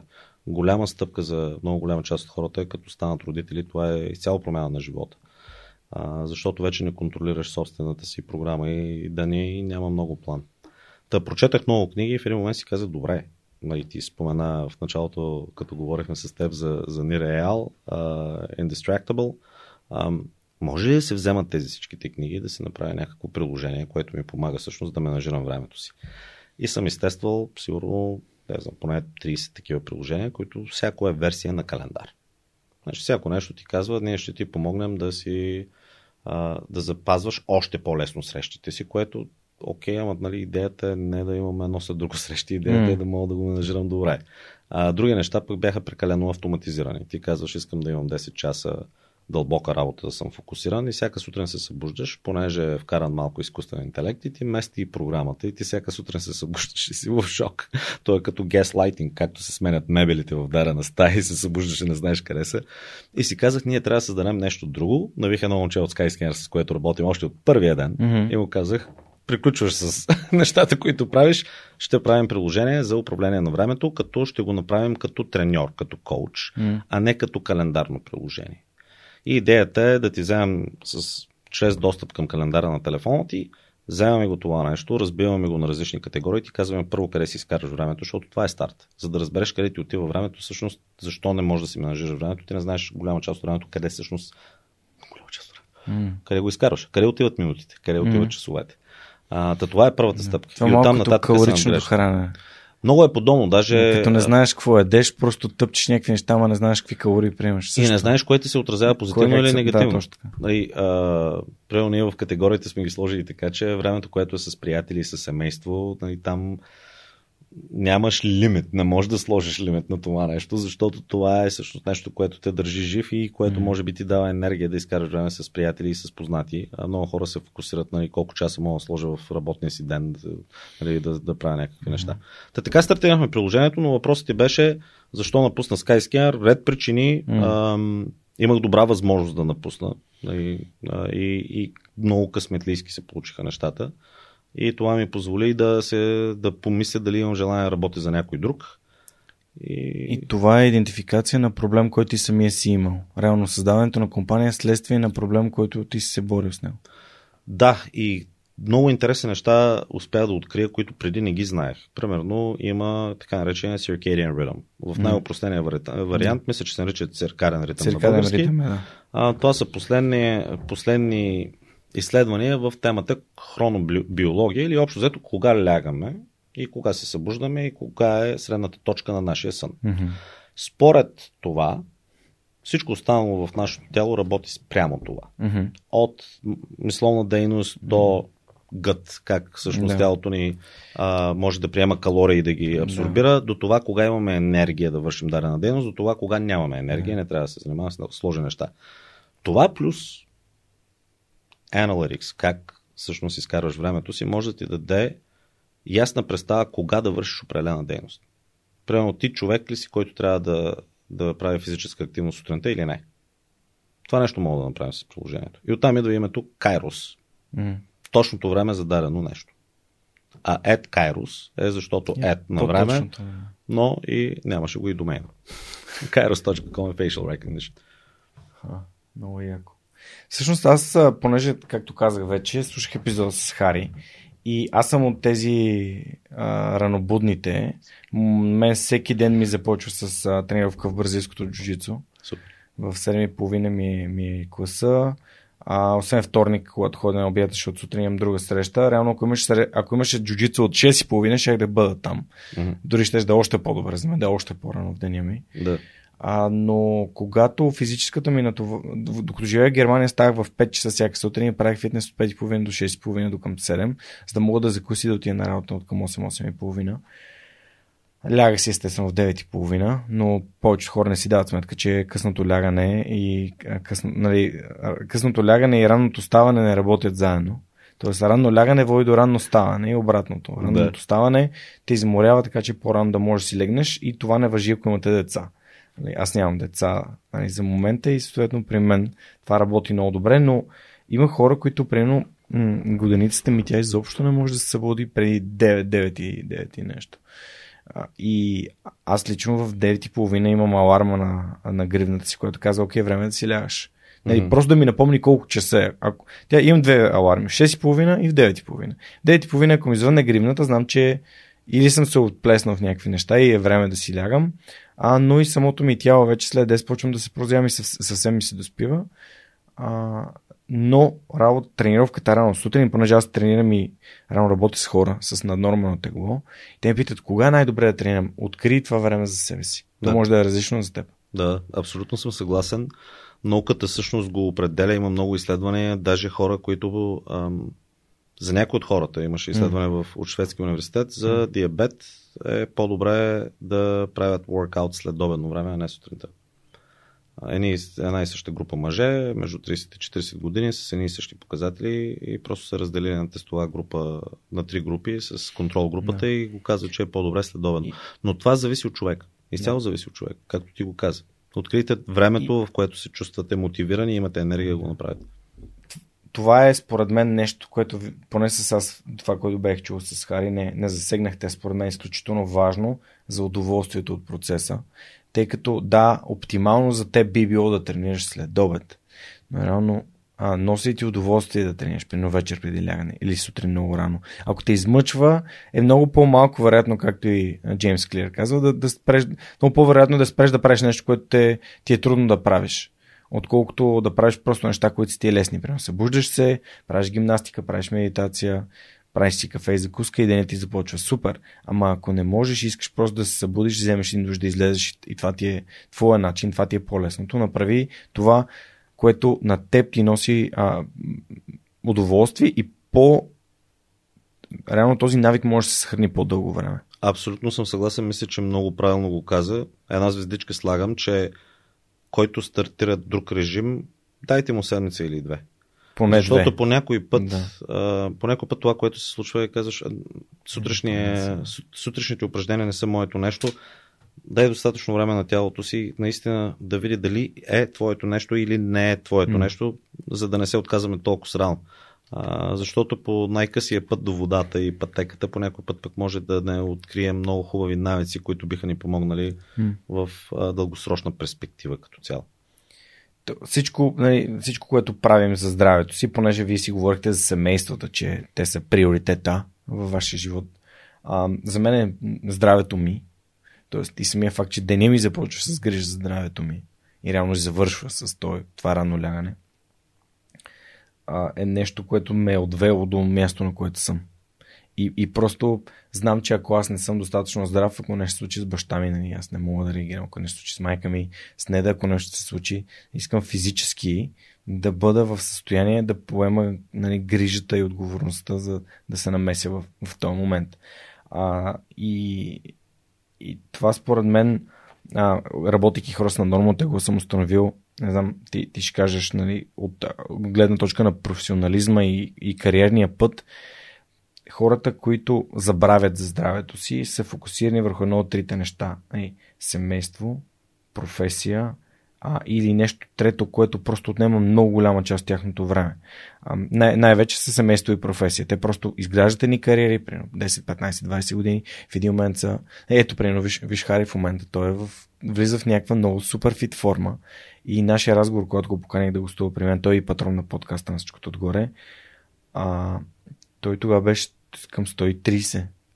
И, и просто явно нещо се променя, става някакъв такъв. А, той е бил и менеджер, толкова много време е бил в, и в Мусала и, и е развил а, точка 2. И в един момент просто нещо прищраква и си казваш, окей, аз искам, какъв пример искам да дам на детето си. А, а как мога се грижа за това дете, ако той има нужда от мене. И, и така нататък. И, всъщност дали не пропускаме и то в огледалото. Важния.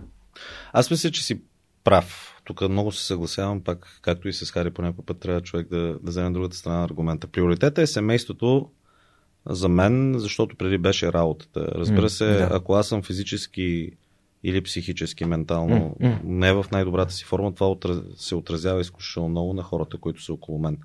А, ясно е, че това нещо просто не, не е изказано, но семейството определено, като по някой път дори и решенията за семейството биха били в мой ущърп като време. Както да, примера, когато става в 2 часа, за да мога да отида да направя 24 часово пътуване до Китай или пък аз редовно правих до Лондон много бързите пътувания, което е а, сутрешния Wizz най-ранния и се връща с най-късния Wizz който ме прибираше в 4 часа, което означава, че следващите 2-3-4 дни а, си е off rhythm. Няма как просто а, много хора си мислят, че през седмицата ще поддържат един режим, а през уикенда ще поддържат друг. Ти каза, че лягаш в 9.30. Това нещо, ако го направиш, води до един така наречения social jet lag и също си има много негативен ефект върху мен. Та тогава беше така. Аз се радвам, че ти си поставил твоето физическо и психическо го слагам заедно на да, здраве. Абсолютно създавам. Защото крайна сметка всяко нещо е функция на това. Ти ако не си там, няма значение какъв е приоритет. Така че за слушателите, които по принцип нали, търсят някакъв вид промяна, а, определено човек трябва първо да се фокусира за самия себе си, за да може да си в, а, в форма, в физически и психически мир, за да могат другите неща да се получат. По-лесно е да се правят избор с Netflix срещу Шампионска лига, срещу упражнение, срещу вечеря с приятели. Нали? Mm. Това е доста по-лесно това, като се здравето там.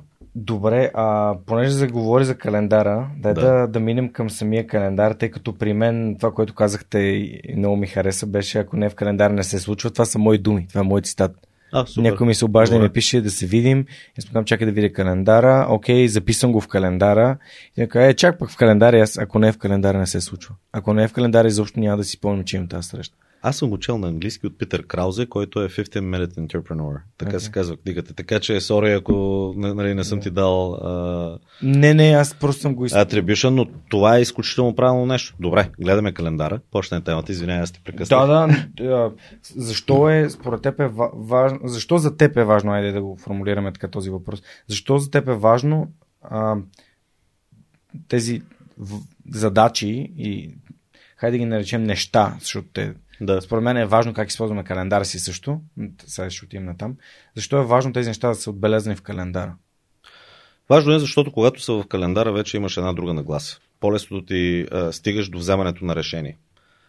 Утре в 10 часа това ли прави или прави нещо друго. Ако вече в календара имаш дарен избор, това първо те настройва, че нещо ще се случи. Нека кажем, утре пием кафе, за да обсъждаме как бизнес ескалира. 10 часа и е в календара. Ако не е в календара, а е нещо общо, когато ми излезне, да речем, ела да, да правим ели какъв си разговор някой друг човек, аз много лесно мога да те начи с български отсвиря и да просто да, да не се случи среща. А, планирането е добро, защото ти прави ментална подготовка за събитието, още в началото. А, казваш си това нещо отива в календара, аз поставям време и другото нещо е, че дори неосъзнато, ако някой не гледа на времето като най-добрия ресурс, който ние имаме и си го харчи на всеки където реши, в момента в който отнемеш един час и това е ясно, че това нещо отива, е бюджетирано за този тип нещо, тогава вече е много по-голямо вероятно ти да всъщност да го направиш. Затова е много добре, ако хората, ти се занимаваш с, с хора с а, и, и физически упражнения, да си вкарат в календара кога са им техните а, workouts. Защото ако не е в календара, е много лесно така, дори от отговорна гледна точка да кажеш, бе, днес няма нищо, нали? Окей, okay, скипвам го, няма да го направя. Ам, но това е просто изследване. Ако е в календара, се случва. Ако не е в календара, не се случва. Какъв тип неща записваш в календара си? Ти, аз ще ти сподели аз какво записвам. Аз в момента съм доста гъвкав. Сега ще направя сравнението с това какво беше преди. Имах а, секретарка, която се занимаваше с това нещо и програмата ми беше гръб до гръб от сутрин до вечер. Като разбира се има вкарани по 15 минути тук и там за почивка, защото просто иначе не може да се издържи. А, но беше изключително структурирана, общо взето нямаше празна минута.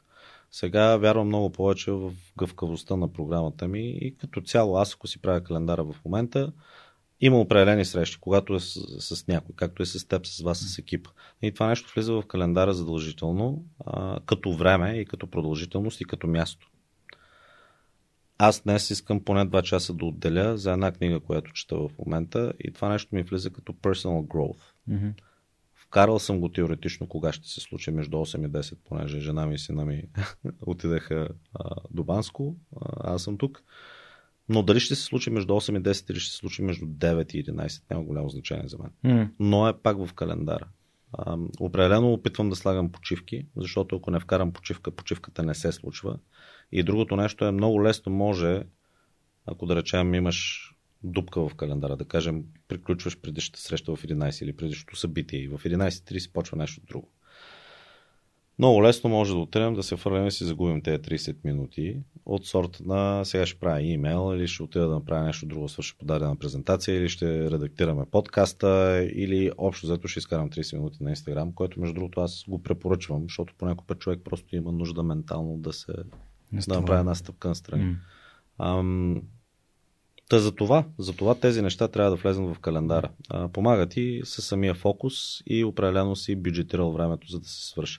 Това ти дава една добра идея да казваш не в един момент на неща, които идват. Постоянно имаме, някой казва, съжалявам, не мога. Кое нещо трябва да отпадне, за да, за да се случи това нещо с теб? А при мен в моя календар, понеже си гледам четвъртък и петък, днес и утре, освен тренировката, която естествено ми е в календара. Тя е в календара просто за да... Освен след, след тренировка отивам и маркирам един, слагам един а, чек, един кръст на, на датата на календара, за да виждам колко тренировки съм си направил месечно. А след което а, са ми разделени от, от най-общо казано на три неща с неда Да. тип. Имаме си време, в което ходим на тренировка, примерно в петък ходим на йога заедно, а това е в, не, в червено са ни слотовете, защото имаме, той реално календара ни е споделен. След това имам в а, графит сами всички срещи на за свръхчовекът. И, и за бъдещи гости, и за записи. А като това време ми е то неприкосновено. Мисъл, заедно с тренировките е абсолютно неприкосновено. Примерно не да ако кажем, не можем да отидем на тренировка от 7.30, ще преместим за 8. Не, не, не е някакъв съществен проблем. И отделно след, 9, след 7 часа, когато не е свърши работния ден, се старая да няма нищо.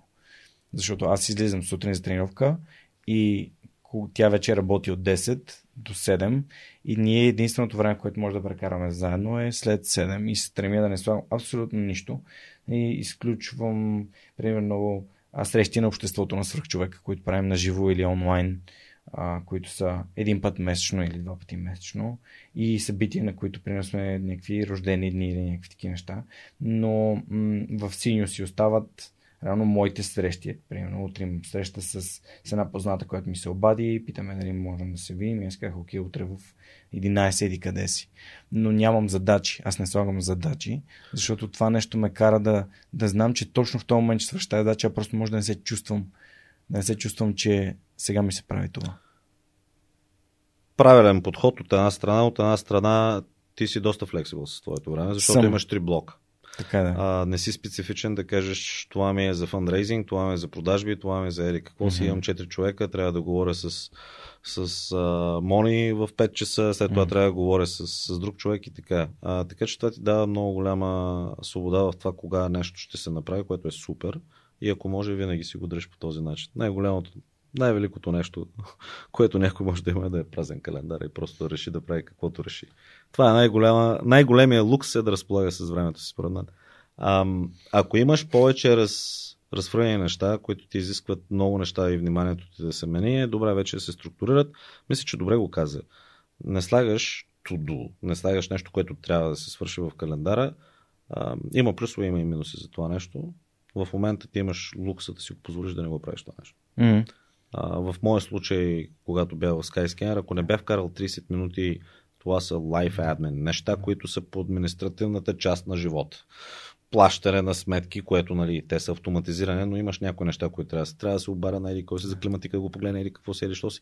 Ако не го сложа в календара, това нещо няма да се случи. Да. И после тогава Или някой ще открадне времето. Или някой ще открадне времето. Да. Да. Ами дори аз до преди няколко месеца имах специално срядата ми беше а, срядата ми беше абсолютно свободен ден. Държах си абсолютно цялата сряда свободен ден. След тренировка решавам, чете ми се книга или разхожда ми се в парка, защото понеделник и вторник правих по този подкаст и един друг подкаст Кариера за теб. А, и всъщност това цялото време, освен да го правя подкаст, трябва да го изслушам, да го подготвя, да Да. цитати. Цялото това нещо, то отнема горе-долу едни хубави 4 часа на, на, на епизод. И толкова не епизода не е 2 или 3 часа, ами да. около час и половина. Така че просто чисто менталното ми натоварване в среда просто го нулирах и така четвъртък и петък оставаше време за срещи, за някакви задачи да свърша. А им беше супер, само че в момента сега пак е по-натоварено и средата няма как да ми е свободна, но се стремя да има слотове, в които просто да си, просто да отида на разходка или просто да изляза и така да се шляе. Или да се кача на мотора и да покарам малко. Супер. За да се, за да се, за да се нулирам. А, и тъй като аз съм чел доста книги също за управление на времето, Getting Things Done, The One Minute Manager, а, също нали, на Nireal, това е една от книгите, които съм си купил в Audible, защото а, още когато бях потребител и а, нали, Indistractable, това е доста сериозна, сериозна тема. А, търся непрекъснато идеи. Все пак да не забравяме, че 4-часовата работна седмица, която малко или много е така манифестото на, а, на The New Rich, нали? Да. Join the New Rich. Всъщност, новите богати не са хора, които просто имат прекалено много пари, а хора, които имат времето и средствата да правят във времето, което имат свободно, нещата, които искат. Да. Да. А, така че самия той го е казал и аз но, нали, се е кефе на тази идея, че всъщност свободата е много важна. За мен е изключително важна. Фундаментална. Като ти се родят две деца, пак ще поговоря. а, аз съм съгласен с това, което каза. За различните фази на живота и за различните а, обстоятелства покрай даден mm. човек, а, практиките ще се разминават. Нали, за някой ще работи много добре да е изключително структуриран деня му с 30-минутни слот. Даже имаше в Netflix а, документален филм за Бил Гейтс, в който обясняха едва ли не, че до последната минута деня му е блокиран. Той има вкарано, ясно е кога върви по коридора до такава степен. Което според мен е а, малко прекалено много. Нали, чак разбираме, че е много важен и че много мисли, че много чете, но чак а, че 45 секунди ще се движи по коридора, mm-hmm. не мисля, че е толкова важно. А, но е хубаво човек да знае къде е това време отива и да си направи една ревизия. Това е едно, че имаш даден бюджет от 1000 лева и искаш да видиш всеки месец къде тези 1000 лева отиват и някои месеци ще разбереш, че си изкарал малко повече на неща, които не са толкова важни за теб, а други месеци си изкарал достатъчно или пък имаш малко свобода, за да експериментираш. Та оттам идва идеята за нашето приложение, което между другото много прилича на Apple Health, а, като а, интерфейс. Като това самия продукт изглежда повече като Apple Health, отколкото календар. Даже няма нищо общо с календара, за да може да се даде разбивката, да ти да се дадат интересни факти от сорта на най-дългата ти среща е била толкова часа или пък най-често се среща с Филип или най-често се среща с Жоро или пък когато се срещат Филип и Жоро най-често се срещнат на Гарибалди и така нататък. Това са интересни данни, защото в един момент, ако наистина имаш нужда някой да ти помогне с твоето управление на време, старта винаги е каква е базата, откъде стартираш. Нека да ти помогна с това, но нека първо да разберем къде ти отива времето и защо мислиш, че имаш проблем с това време, а вече евентуално там да се разбере. Ти в този случай не си ми потребител понеже си прекалено гъвкав с времето си и вече доста до голяма степен се вижда, че знаеш къде го изкарваш.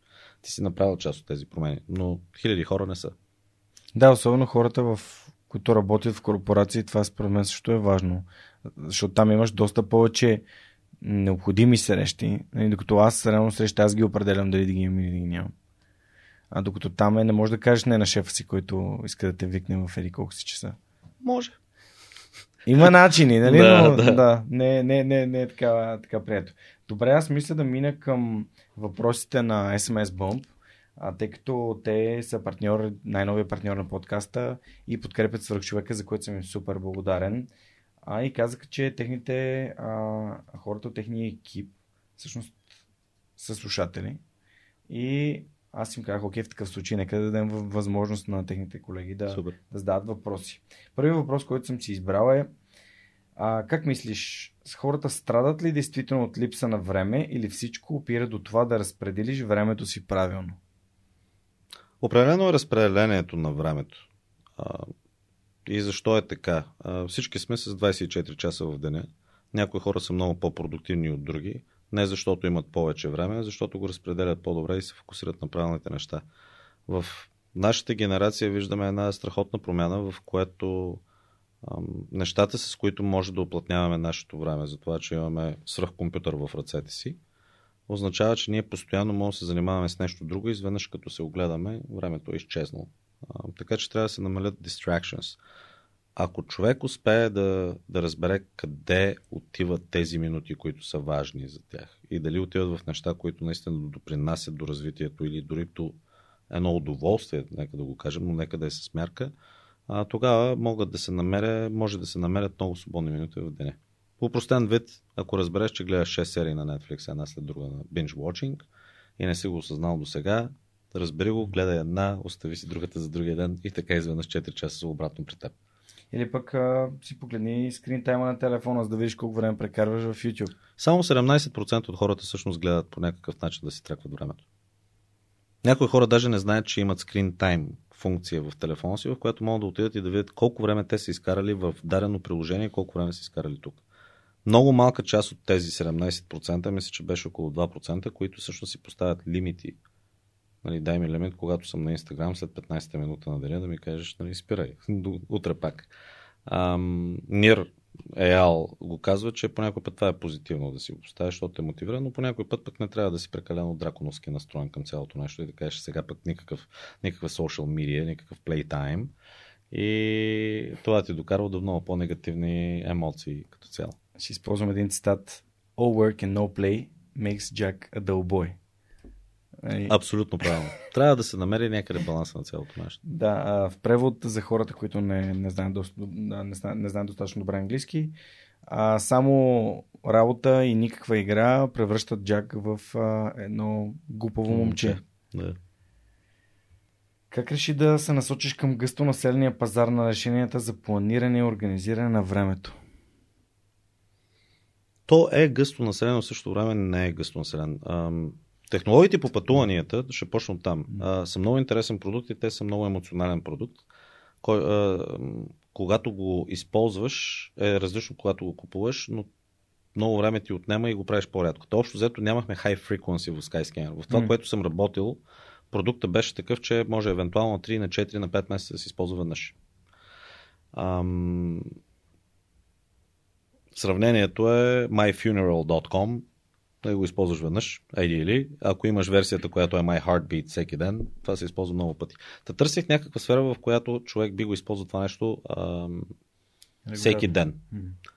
Като идеята е не да изкарват времето си в нашето приложение, а да направим така наречения toothbrush тест. Може ли сутрин и вечер да го използваш, за да видиш, нека да видя какво е интересно за мен за деня ми, как си изкарвам времето и вече ще кажеш, окей, това беше готин ден, утре или в края на седмица се случва това. Приложенията, които съществуват в момента са над 30, има и повече, които са. Пристесвал съм голяма част от тях. Те се въртят около една и съща идея, която е нека да ви представя по-добър календар или много по-лесен начин за скеджулване на срещи. Няма кой знае каква философия. Мисля, че разбивката за Analytics а, не ми ограничава пазара изключително много, но също време мисля, че тези хора, които биха ползвали такъв тип продукт, са хора, които а, наистина имат нужда от него и биха го оценили. Това е подобно на Superhuman като имейл. А, функция 30 е долара на месец.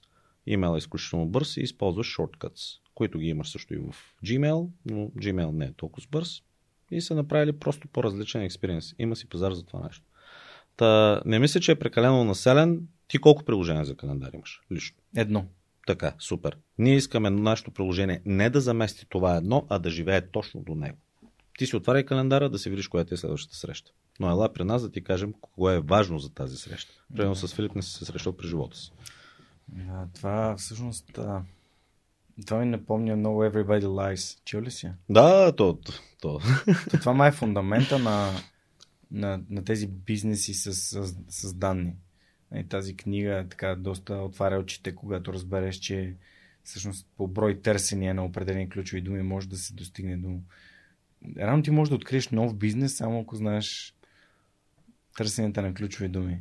Личен проблем, който беше за мен, разбира се, е старта на това нещо. Защото ако погледнем чисто от бизнес гледна точка, има прекалено много ниши, които човек би могъл да използва, за да направи добър бизнес. Въпросът е дали съм passion за тези ниши. Mm-hmm. примерно, ако направим новите модели на, на земеделие, в които се развиват, да речем, в огромни оранжери да правиш, а, нали, да отглеждаш зеленчуци, може да го автоматизираш. Има пазар за това нещо, има и добър марджин. Пешен ли ми е по никакъв начин. А, така че винаги трябва да стартира според мен човек, ако работи върху нещо, трябва, трябва да имаш желанието. Ти го каза, нали, follow your passion от началото. Ти обичаш това, което правиш, интересна ти е темата и не те натоварва, когато учи за нея. По същия начин управлението на, за, на времето е нещо, което е близо до мен. И не се чувствам натоварен за това, че ще изкарам 5 часа чета за това нещо. По какъв начин това се различава от детето Филип и неговата любов към баскетбол? А, детето Филип и неговата любов към баскетбола. Аха. Насочвам те към това. Не е ли това, това, което децата правят? Те правят това, което те искат да правят, точно тогава, когато те искат да го направят. И реално те определят. А, детето определя кои са важните неща за него сега. А, аз съм израснал в среда, в която съм имал изключително голяма подкрепа на моите родители. Mm-hmm. А, което означава, че аз не съм имал хора, които зависят от мен, наистина. И mm-hmm. тогава имаме цялата свобода. Ние казваме, забравили сме детското в себе си. Ние не сме забравили детското в себе си като цяло. Аз мисля, че нямаме тази свобода и възможност да упражним детското в себе си. А, с годините човек има различни отговорности. В момента аз имам възможността след години опит и работа и успехи и неуспехи да мога да работя по тема, която ми харесва и да работя по нея. Ако това нещо не беше така, най-вероятно ще да си търся някъде друга работа. Не съм великия, който е прословал тази идея, просто нещо ми е интересно и имам тази възможност в момента да го направя.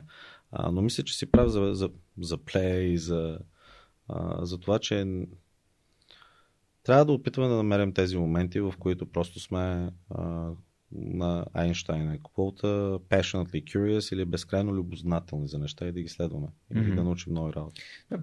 Просто хиляди и милиони пъти съм чувал а аз работя, защото тази работа ми плаща сметките. Аз а, а, хора, които мразят работа си, мразят шефовете си, мразят екипите си. Просто а, в тази посока се надявам хората да се замислят. А, просто, добре, има ли нещо, което обичаш да правиш и, и би го правил с удоволствие? Нали? Има ли, има ли Какъв е нещо? отговора, когато ти зададеш този въпрос на човек, който казва мрази си работата? Много ми е интересно. Ами, отговора е, че хората не си замислят, че не е необходимо а, нали, аб, абсолютно идеално в камък да работят точно това нещо, което си избрали сега. Могат да потърсят друго нещо. Това е като все едно да си в кофти връзка. Същото е. И понеже те е страх да пуснеш кофти връзката, а, всъщност не можеш да си намериш връзка, в която се чувстваш прият, а, в която се чувстваш спокоен, в която се чувстваш подкрепен, а, подкрепен. И, и, така ми е аналогията. И искам хората да мислят за, защо, защо заговорих за децата. Защото децата не се ограничават. Той ще види една тупка, ще се топка и ще каже а, това е футбол. И ще почне да е рита. Ама другото може да е хване. А, това е волейбол. И, и, и, и, и това е каквото на него му харесва. И някакси спираме и казваме, това има. Не, има избор. Потърси го, не е нужда да, да действаш веднага про, про, нали, проведи някакво... Хората, които обикновено казват мрази си работата и до там спират, а, според мен не е проблема в работата, проблема на отношението и attitude като цяло. Mm. А, защото те и на друга работа да отидат не на гласа, а, на друга работа да отидат, пак ще намерят нещо, което не харесват. Ако някой каже, виж, това не е работата, с която определено искам да се пенсионирам, но в момента това е нещо, което ми подкрепя моето mm. начинание. Това е дори само с този коментар и, и до уточняване е ясно, че този човек е наясно със себе си и той ще намери правилната пътека. Но човек, който каза, омръзнал ми да работя и не знам какво, или пък не ми плащат, аз им работя толкова, не знам какво беше точно приказката. Мисля, че беше. Аз те, да, аз ги лъжа. Да, че... те, те ме лъжат, че, че, че ми плащат, аз ги лъжа, че ги работят. Това са типични такива народопсихологически неща на българина, които ам, това е отношение към живота, това не е просто отношение към дарен вид работа, mm. както ти го каза. Та, та мисля, че това е основният проблем. Ако човек се опита да запази деското в себе си, има варианти да го намериш как да, да го преоткриеш. И последен въпрос, който съм си избрал от а, нещата, които SMS Bomb са подготвили. Той има доста въпроси за Skyscanner, ама мисля да ги. Ако искаш ги. Питай ме, няма проблем. Да, не, последният въпрос, който много ми хареса е кое идва първо, като човек, който сега създава компания. Нали? А, кое идва първо, потребителят или продуктът? А, потребителят, определено. Значи, в крайна сметка, тя една идея винаги ще се доразвие. Аз мисля, че ако говорим след 3 години и още сме от щастливото съсловие на стартъпи, които са оцеляли, идеята ще се е доразвила по начин, по който даже не сме очаквали. но много хора казват, аз съм Стив Джобс и едва ли не това е нещото и целият свят трябва да се пригоди към мен. Нека да се съгласим, че Стив Джобс е бил един, най-вероятно не съм аз, най-вероятно трудно ще го открием на нашите ширини, може и да съществува, но това са много голяма редка, много, много редки хора. Та, определено идва потребителя, даже има две интересни книги, които са Customer Development и Customer Centricity, които обясняват всъщност, остави потребителя той да развие идеята а не ти да отидеш и да дадеш всеки един детайл. При нас скоро е нещо, което ти свързва, пак казах, Analytics и циркадния ритъм. А това дали в момента сме Apple Health или след време ще имаме някаква форма на календар, ако видим, че потребителите отреагират към това нещо, ам, за мен няма голямо значение. Mm-hmm. Та потребителя е изключително важен. Крайна сметка, ако нямаш потребители, Малко е като дървото дали издава звук, като пане в гората само. Нали? Това... Никой не го види. Никой не го вижда, никой не го знае. Да, супер. А, благодаря на SMS Bomb за техните супереки въпроси. Ако искате да разберете повече за тяхната компания, които се занимават с SMS маркетинг и работят с някои от най-големите а, e-commerce а, фирми в света, изобщо продукти, GoPro, Patagonia, IKEA, абсолютно не са малки марки и имате интереси не само и умения, не само в техническите а, сфери, можете да разгледате на техния сайт за отворените им позиции. Искам да превключим към DFBG All in One, супер. едно супер яко безплатно онлайн събитие на, на моите приятели от dev, uh, dev.bg, които отново са събрали а, така мекото на хляба така, в, в, в индустрията в България, включително и доцент доктор Милена Георгиева, който е гостувал в подкаста. Има много интересна лекция за възможността да живеем над 100 години и дали това е реално или е някаква научна фантастика. А тя е много любим и слушан гост на подкаста, 170 епизод, дори наскоро си говорихме с нея. И тя говореше за доктор Дейвид Синклер, който е доста така революционен поне към момента за а, longevity, нали, живе, нали, да живееш дълго време. Longevity на български. Дълголетие, извинявам се. Дълголетие, да, да и life expectancy, продължителност на живота. живота. Ти всъщност имаш, твоята лекция е свързана с продукта. Или поне заглавието е такова. А, да. Разкажи ми малко повече за какъв е плана и какво могат да очакват хората от твоята лекция. Първо DFBG. Страхотен екип. Иво Свет и Митко и всички останали, с които не съм имал възможността да коментирам, просто са едни готини мечтатели, които се опитат да направят от нищо нещо и най-накрая май са го направили това нещо, защото това е платформата, която ти позволява, освен събития, да намериш събития в IT сферата, това ти позволява да си намериш и работа и все повече и повече фирми минават през тях, за да открият правилния талант, което направихме една хубава реклама, но те си я заслужават, защото се бореха с години с вятърни мелници, или поне, поне така изглежда, но сега в момента са просто страхотни и си заслужават успех. Та те организират тази All, All in One а, конференция, която е безплатна и е онлайн. И си говорихме с Митко за различни теми. За какво евентуално бих могъл да говоря, понеже аз бях направил една много бърза презентация. Мисля, че се казва ИСТА конференцията тук в България. QA конференция. Голяма. Но откъде дойде това нещо? Бях направил една много бърза презентация. 10 минути, 60 слайда, общо взето вървя слайд по слайд доста бързо. Харесва и на Митко явно му е харесва и той ме покани. И обсъждахме различни теми и той каза, добре, какво те бъгва най-много с продуктовия менеджмент и хиляди неща. Аз не вярвам в стандартния продуктов менеджмент, за някои неща вярвам, но едва ли не казват, отиваш да правиш A-B тест и да видиш какво се случва. А, за мен идеята е, че човек трябва също да изкара повече време да разбере самата тема, да се опита да реши проблема, дори на, на ниво академия. Да си свършиш работата, да си свършиш ресърча, пак направи тест. Но не прави 25 теста да се учиш от тестовете си, а си свърши работата, направи два теста, единия да фейлне, другия да стане и вече да вървиш в правилната посока. Та от дума на дума стигнахме до там, че голяма част от продуктите и защо те не успяват е просто заради продуктовите менеджери. Едва ли не продуктовите менеджери, а, и аз не бих казал, че съм стандартен продуктов менеджер, сме се взели за някакви богопомазани хора, които виждат в кристалната топка какво потребителя би искал да използва. Екипа, който създава този продукт е третиран едва ли не, че те си нямат никаква идея. В крайна сметка, mm-hmm. ако създаваш особено крайен потребител продукт, тези хора, софтуерните специалисти, които пишат този код, те също са потребители. но тях също им харесват неща, които работят. Те също могат да го видят не само като човек, който го създава това нещо, а човек, който го употребява. Но мисля, че голяма част от времето продуктовите менеджери са малко се е поизели тази функция и са решили, че те знаят по-добре от всички останали. Та, Оттам стигнахме до темата защо се проговарят голяма част от продуктите заради продуктовите менеджери. Има няколко интересни примера, дори от моята, моите грешки, които съм направил, да ги разкажа, които са просто какъв ни е бил подходът за създаването на продукти, аз какви грешни решения съм взел, за да най-накрая да го плескаме изцяло. А, и част от тези неща ще ги разкажа на самата лекция. Супер, много яко. А, просто списъка на хората е невероятен. Аз съм. Надявам се, че ще успея да се срещна и с Райчо, защото Камен а, ми говори много за Райчо. И всъщност Ендуросат правят а, буквално героизъм. Героизъм. Даже са, повече от свръхчовешки успехи постигат.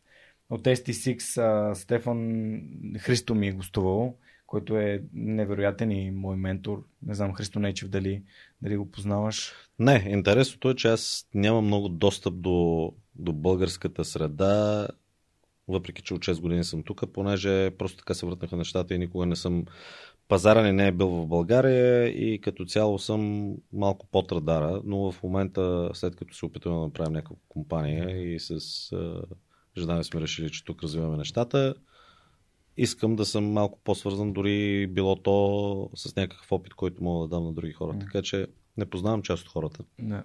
Ай, според мен това е начинът да развиваме България, като готини хора помагат на други готини хора и то а, всъщност средата, затова толкова често я споменавам.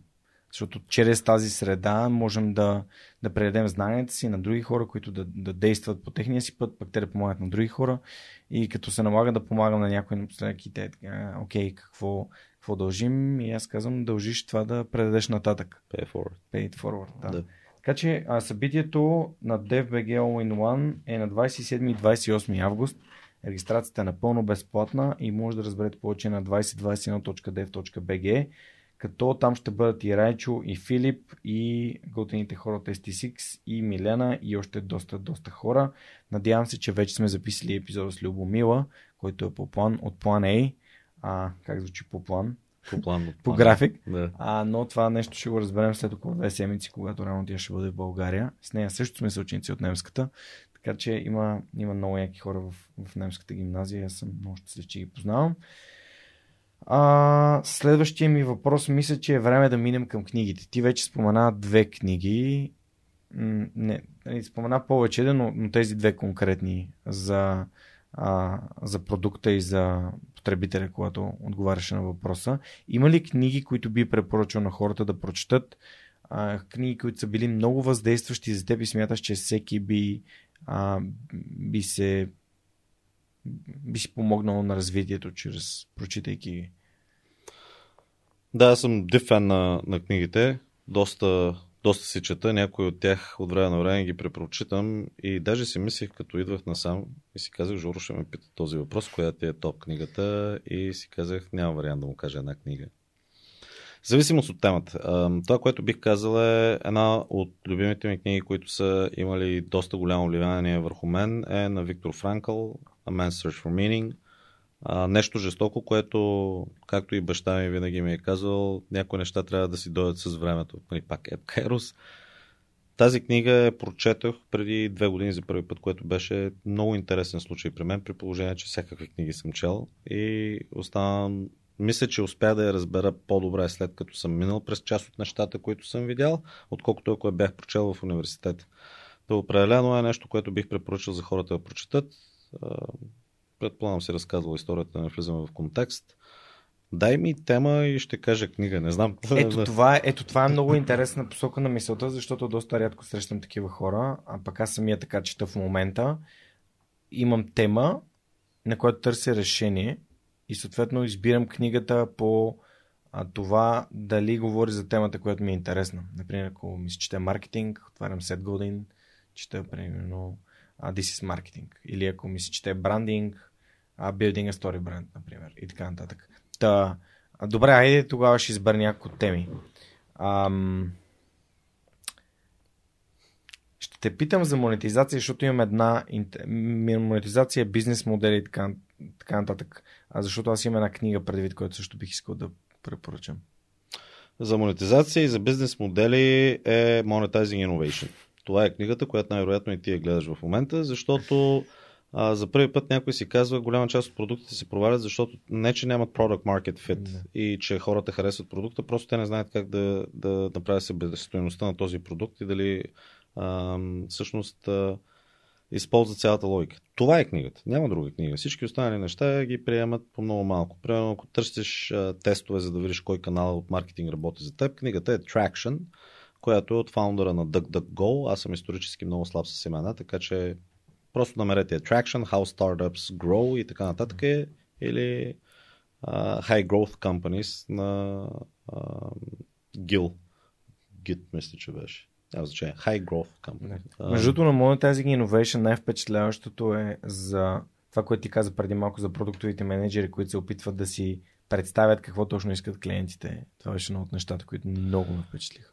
Вместо да ги питат и клиентите да кажат, искаме Porsche, ама да мога да, да си кача цялото семейство в него, да е автоматик и да има къп холдър. Да, ами, то пак връщаме се на продуктовите менеджери, което е интересно. Значи Ерик Рис обърка целия свят с неговата книга, защото мисля, че идеята е правилна, но дали хората я прочетаха по грешен начин, дали стартъп, едва ли не, всички я сведоха до там, тествайте. Сядаме 10 човека и някой казва, нека да направим това, или аз казвам 10 години, да речем 12 опит в трава индустрията и казвам, няма да правим карта, Обяснявам накратко защо не, защото 25 000 пъти сме се опитали да го направим и не работи това нещо, това решение. Няма да правим мап на полети. И имаш човек, който има 2 месеца и 22 минути опит и той казва ми нека да видим данните, за да ни покажат. И сега в момента общо взето се учим с експерименти. Отиди, прочети, виж Adjacent Industries, виж подобни примери, направи анализ и тогава кажи Картата не е работила, защото сте направили по този начин. Мисля, че по този начин ще работи. Тествал съм, говорил съм с 25 човека. Те са ми дали този сигнал. Говорил съм с други 25, които даже нямаха идея за карта. Да ги питам, решаваме ли проблема с това цялото нещо. И най-накрая, като събрах тази цялата информация, това е нещо, което искам. Ам, Та, Ерик Рис обърка много неща с този продуктов менеджмент и същото нещо, което е, че продуктовия менеджер не е задължително да знае за монетизация, както не е задължително да знае и за маркетинг и за бранд. Но пък изведнъж това цялото нещо се е събрало под шапката на... Имам 6 месеца опит във Facebook, в който местих един бутон 3 пиксела наляво, защото Facebook продуктов менеджер не означава кой знае. Mm. Сигурен съм, че има и гениални хора, но там не са, не са на фаза иновация и този човек, неговото мнение се смята за меродавно. Отплеснахме се, извинявай. Връщаме се за книгите. Monetizing Innovation, да се да бук. Добре, супер. А, понеже Алекс даде велика препоръка за Дюн на Франк Харбърт, а, ти имаш ли такава книга, която би препоръчал и според теб е трябвало някой по-рано да я спомене или просто ти самия не си е чул? подкаста. Освен нали, човек в търсене на смисъл на Франкъл, което нали, абсолютно е велика книга. Аз обичам да чета биографии на хора, понеже от тях може да научиш mm-hmm. много интересни неща. Mm-hmm. Уолтер Айзексън общо взето е писал за едни от най-великите хора, така че като прочетеш биографията на Уолтер Айзексън ти дава една много добра степен. Това, което бих казал на хората, което едва ли биха чули, и ако са малко по-бизнес ориентирани, е съберете на Amazon Annual Shareholder Letter, да. който Джеф Безос ги пише. Това са около 100 страници за 20 години. Ам, такава яснота на мисълта не се среща често. Другия, който пише добре от бизнес хората е Джейми Даймън. Също всяка година публикува адрес, в който обяснява Ам, та това е малко по-off the beaten track. В смисъл не е книга, която е публикувана като книга. Иначе друга книга бих казал Шантарам. Не знам кой е писал. Да, доста дълга тази книга. Има я между това да. в, в Storytel. Като аудиокнига, 23 часа. Дълга е книгата, но е интересна книгата и книгата не е типичната бизнес. То не е бизнес книга, така че е роман, нали, който е всъщност за историята на човек, който а, два пъти се унищожава копието на тази книга. Той пише в затвора. А, и като е пише тази книга в затвора, нали, му я отнемат и най-накрая успява всъщност да я събере и да я публикува, така че според мен се заслужава. Интересна беше гледайки нагоре книгите за теб и виждайки есеншализъм на Грек Макион, а, определяш ли тази, този похват като нещо, нещо ценно и да, а, да търсиш нали, essential feel, т.е. тези важни няколко малко наброи over the trivial many, нали, което е философия на Тим Ферис. Или пък спрямо тези, които са тривиалното много, но абсолютно не, несъществени. Като действие и като... Ние сме общество на потребители, дори есеншализъм. Аз слушах на 1.5 на Audible. Да. А, тя идеята е една. Голяма част от книгите, които се пишат последно време, са най-съща идея с 45 различни гледни точки mm-hmm. да докажеш твоя пример. И както каза Cherry Picking, нека да избера примерите, които работят. А има толкова сравни примери. Това можеше да е блокпост, често казано, за есеншализъм cut off the trivial, mm-hmm. махнете нещата, които не работят, се фокусирайте на топ 2 или 3 неща. Трудно е постижимо това. Човек трябва да е минал през определена фаза на живота си, за да успее да приложи интересните уроци за есеншализъм. В крайна сметка а, има интересен, интересни цитати предполагам си фани на Навал Равикант. Разбира се. А, и той Огромен. говори за стоисизъм и за, за wisdom и аз може би няма да го разкажа добре, но той казва ам, Stoicism doesn't get wisdom, wisdom gets stoicism. В крайна сметка, ако всички успеем да стигнем до нещата, стоикът в нас, нали, това, че сме мъдри, ще ни накара да бъдем стоици, което означава, че няма да имаме много неща и се фокусираме само на петте и ще се минаваме от една тема на друга. И понеже сега имам нова рубрика аудиокнига на седмицата и ти спомена Навал, не мога да не препоръчам Навал. Алманахът на Навал Равикант, аудиокнига на седмицата. А ако искате да спечелите един месец безплатен Storytel, моля ви публикувайте в Facebook или в Instagram, тъгнете Storytel и свърхчовекът, любимата ви аудиокнига, а, за да участвате в седмичния жреби и съответно да спечелите един месец Storytel без значение дали сте настоящ потребител или а, не сте потребител на, на приложението на аудиокнигите. Слушаш ли аудиокниги? Много, да. Това, което е за мен, аз обичам да ги, да ги чета. Скоростта ми на хартиен носител е много по-голяма, отколкото на iPad, но след като се наложи два пъти всъщност да си дарявам книгите и да не мога да ги взема със себе си от местеното от една държава в друга, почти цялата ми библиотека е, е на iPad в момента. Въпреки, че не е. Има около един гардероб книги вкъщи, които са просто там. Ам, различни подкастове слушам, като mm. някои от тях, за жалост, няма толкова човек време да ги слуша. Всичките някои са на, на по-бързо. Няколко. А, слушам, както казах, пивот слушам, който за мен е интересно, понеже е седмичен обзор на нещата, които се случват. А, определено Навал си публишва, той, той си вкарва неговите нещата, където е говорил на който и да е подкаст. съм го слушал него. А, слушам All in One, което е на четири приятеля, които са малко controversial. Те са инвеститори от щатите. Не знам дали на, на теб ти е попадала.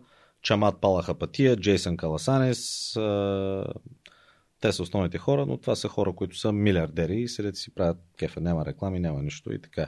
На Тим Ферес не съм слушал всичките, просто защото long form е long form и с него човек, това е супер, само че не мога да си позволя времето да си избирам кой човек бих слушал от него като гост и пак накара слуша да слушам а, нейния си подкаст, който си е накара слуша. Mm-hmm. А, който има различни гости, но избирам госта, който mm-hmm. е. Не избирам задължително. Не винаги не мога да слушам абсолютно всички. И в свърх човека е така. С Ръст човек е абсолютно така. Не съм слушал всичките епизоди, казвам не, го но... честно. А, но пък като ги слушам, теб не те слушам на, на забързано. Дори Просто аз... се пускам в колата да. и си върви и ме е приятно. Много ми е бавно на мен вече да слушам нормален разговор, ако не участвам в него. Просто аз дори книгите ги слушам на английски, ги слушам на по две. А, аз съм много силно аудиален. Нямам нужда да, да, правя, не, да не правя нищо, за да слушам на, на, на забързано. Хм. Добре, а любима аудиокнига имаш ли? На мен това ми е Tools of Titans. Tools of Titans е взех и на аудио и е взех и физически, даже и на iPad и физически, май на трети я взех. Mm. А, често казвам, най- най-добре е за мен е за iPad, защото винаги мога да направя референс за да. цялото нещо. Аудио книга. Интересен въпрос. Не правя разлика между носителя толкова да ти кажа. Mm. Ако ми хареса книгата си, я купувам на където, където да я взема, за да имам възможността, ако карам, да я слушам, а иначе ако седна да я чета. Предпочитам да чета аз лично, а не предпочитам да, да ги слушам. Супер. Тук имаме една игра за тимбилдинги и тя е на Весто Купанова и се казва Kiss the Frog Now. Тя пък ти, ти, ти си напуснал Skyscanner точно в деня, в който се обявява пандемията. Тя пък точно в годината, годината на COVID а, създаде физическа игра, физически продукт. Ето тук зад мен може да видиш. А, те са различни игри. Идеята е екипите да могат да се, да се опознават по-добре хората в тях. И Теглиш, въпросът е на, теглиш четеш, въпросът е на английски. Ако може и да го преведеш, моля те. Какво бихте избрали и защо? А, да забравите всичко, което искате да забравите или да имате фотографска памет? Ти? Мисля, че искам да имам фотографска памет. Не виждам абсолютно никаква стойност от това да забравям неща. Да забравям неща. Аз съм също с теб. И между другото, това нещо се развива във времето. Ти каза, че си оригинален, аз пък всъщност мога да ти кажа на Ери коя си страница е написано Ери какво си. Мгм. А, въпреки, че с имената ми е изключително трудно. Значи, авторите на книги особено ги забравям, но книгата я знам и мога да кажа и на тази страница или в тази глава това нещо се обсъжда и така. То от тази гледна точка е интересно. А, да, фотографска памет определено. А как, ако въпроса, всъщност, тук има, има подводен камък, според мен, свързан с факта, че и ти го спо- спомена преди малко, когато каза за Инстаграма, че хората започват да скролват и да си така, да се разтоварват. То, те всъщност не, не, не съм сигурен, че се разтоварват. А, и говоря за информационната диета, information detox, че всъщност когато имам по-малко screen time, когато а, не гледам Netflix сериали, когато не отварям информационни сайтове и така нататък, а, мога да мисля по-фокусирано, а, мога да чувствам се по-продуктивен, правя повече от нещата, които искам и не се чувствам непрекъснато, ценно нищо не съм свършил. Та в този контекст да не би, дали, дали не би било добре наистина да забравим някакви неща, които определено нямаме никаква нужда от тях да ги знаем. Пак е подход а, към живота. Дали този продукт има толкова голямо влияние върху живота ти, че го премага в по негативен начин или просто а, го гледаш от гледна точка на всички това нещо го използват и трябва да го разбера. Не е задължително да не е задължително да играеш бейсбол, но би било окей да знаеш правилата от една логика. Защото това е нещо, което ти добавя стойност и винаги можеш да направиш референция към цялото нещо. Ам, така че ако използваме социалните медии с определена цел, която ти помага да поддържаш връзка с, други, с, с приятелите си или пък виждаш някои интересни неща, това е един тип употреба на този продукт. Всяко нещо, ако изпаднем в крайност в него, разбира се, не е позитивно. Дори ако, нека кажем, фен си на документални филми по Netflix, окей ли е да изкарваш по 6 часа вечер да гледаш документални филми на Netflix, въпреки че теоретично ти дават някакви знания. По-добре отиди и говори за детето си. Да кажем. Та, всяко нещо, което избягва в, в тази фаза, М. мисля, че добре го каза. Би ли било добре да забравим за някоя част от нещата? Да, но те ще има нови. Ако не е Instagram, ще е Snapchat, ако не е Snapchat, ще е TikTok. Да, просто разисквам и не- нещо друго, но на мен лично никога не съм, аз никога не съм могъл да помня неща. Има някакви цитати, които по-скоро запомням контекстуално. Мгм. Например, мога да ти кажа буквално а, да пресъздам емоцията в момента, в който прочетох на Питър Тил в а, Tools of Titans.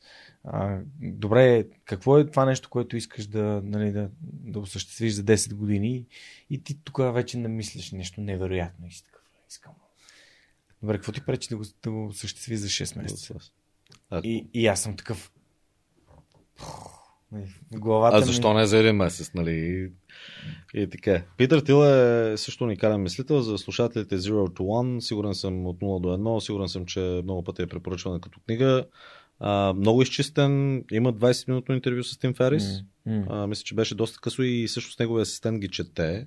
И те са само записани, но Питър Тил е един от добрите мислители в нашето време, който се самоопределя като контрарен мислител или всичко, което е гледа другата различна гледна точка. Ам, И е немец.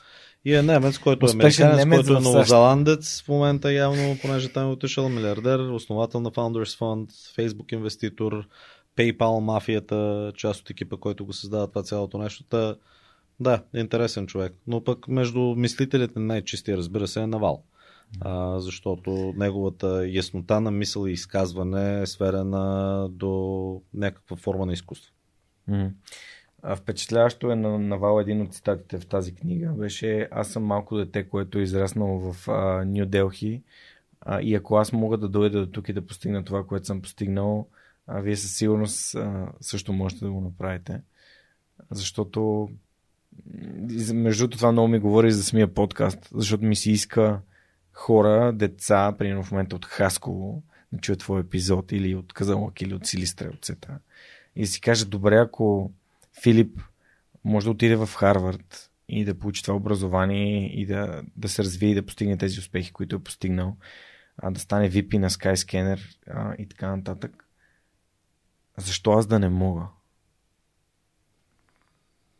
Цялото нещо е пак отношение към, към света, да се върна на темата и за тези хора, които не обичат работата си и напротив тези, които обичат работата си. Навал също продължава да разказва интересно как а, а, късметът е изключително важен за твой успех, но ти си създаваш късмет, като правиш много различни неща и някои от тези неща ще проработи. А, даже мисля, че и Майкъл Джордан говори за цитата е изтърваш 100% от... Не, не това е на грецки. На грецки. Не. 100% от а, изстрелите, които, не които не, не вземаш, не опитваш. Не. Така че а, това, което бих, ако някой каже, окей, тук говорят си Жоро и Филип два часа и какво е away за цялото нещо е отношението за това, че човек може да бъде успешен и просто да го преследваш това нещо е изключително важно. Ако нямаш правилния подход и отношение, няма как да се случат нещата. Не може да чакаме на късмет, дори и да се случи. Не може да си горд, ако е просто късмет. късмет. Трябва да Ай, си не може да го повториш. И не можеш да го повториш, но и някак се не изпитва същото удовлетворение от това цялото нещо. А добре, а каква е възможността хората да започнат да се учат не само от провалите си и грешките си, най-вече не, то провалите е да спреш да опитваш, не, нали, но, а, но и от успехите си. Голяма част от хората просто приемат успеха като о, аз това съм ще го заслужил или е, най-накрая на ми върза, обаче в същевременно ако анализираме успеха, т.е. как едно нещо е ставало все по-добро и по-добро и по-добро, и в контекста, например, на свръхчовека, то непрекъснато се развива и съответно то става още по-добро. И то е един такъв процес на continuous improvement, нали, непрекъснато подобрение. А, повечето хора просто чакат да, сг... да сгафят и казват, а, ето тук сега се обърках, тук стана грешка, тук трябва да науча нещо. Или просто то така си беше, или изобщо не, не разсъждават да, да търсят уроци от да, то мисля, че част от системата, която се осъжда точно за... Нека се направи анализ на успеха, кое е проработило. Мисля, че стартира от Аполо, като правят мисиите до Луната, като първоначално са се фокусирали само на грешките. А, което не е окей. Okay. И тук мисля, че това, което засягаш е много правилно. Всеки път, независимо дали е успех или не успех, човек трябва да седне, да изкара ни 5 минути и да помисли защо това нещо се случи, къде е моят принос и къде е приноса на света като цяло, който просто така се случиха нещата, независимо дали съм там или не. А, почти винаги човек оправдава своите грешки с външни фактори и обяснява своя, опит, а, своя успех с това заради мен. А, и почти винаги а, това не е на 100% вярно в двата случаи. Това го казвам, защото когато работя с хората в моята програма, един от, един от начините да им покажа, че те могат да постигнат всичко със здравето си, което са постигнали, примерно имат три деца или имат невероятна кариера, да им кажа, окей, всичко, което знаеш за твоята кариера, което си постигнал, може да го направиш. То, същите принципи работят и за твоето здраве. Вложи време, планирай си тренировки, храния, сън, погрежи се, работи за здравето си. Ако, аз не използвам думата работя, защото ми е много такава. А... Инвестирай. Ма то, то е това да. даже негативно. Да, да вложи усилия. Вложи усилия. Влагай усилия, бъди постоянен. А, и, и когато си кажеш, ми да, аз съм, примерно, всеки ден отделям два часа да, да готвя семейството си добре. Вложи още половин час и готви за себе си това, което е важно за тебе, ако семейството ти не иска да, да те подкрепи в това. А, или пък а, влагам а, един час да, да водя детето на, на детска градина или да го водя на детската площадка. Окей, заведи себе си на детската площадка. Нали, отиди, отиди да потренираш, да побягаш, да се подвижиш. Нали, абсолютно едно към едно е. И, и във връзките, и в работата, и в а, здравето, всички тия принципи да влагаш усилия и, и, и те да бъдат постоянни, реално тия действия да не спират, носят резултати. Съгласен. Добре. Ти си лягаш 9.30. Да. Как ти се отразява на социалния живот? Нещо? О, супер ми се отразява на социалния живот. Много ми е лесно да кажа не, ако е някакво събитие, на което не искам да отида. Също петък, събота, неделя. А, ми, сега ако съм на гости и сме отишли за вечеря в 8, сигурно ще се пребера към 11-11.30. Не е толкова съществено, но а, то, то не е казано, че аз всеки ден точно ще си легна в 10. Ако погледнеш, че нали, а, на Мифит приложението, то ще каже, че последния един месец съм спал 7 часа и половина средно и че съм си лягал между а, 10 и примерно 11 часа, най- значи около 10.30 примерно, средно. Но пък има дни, в които съм си легнал в 12-12 и половина. Вчера, вчера, понеже реших, че Англия, Дания ще бъде много интересен матч и, и чух, че отвънка вкараха гол за 1 на 0 и викам yes. А, отварям да гледам.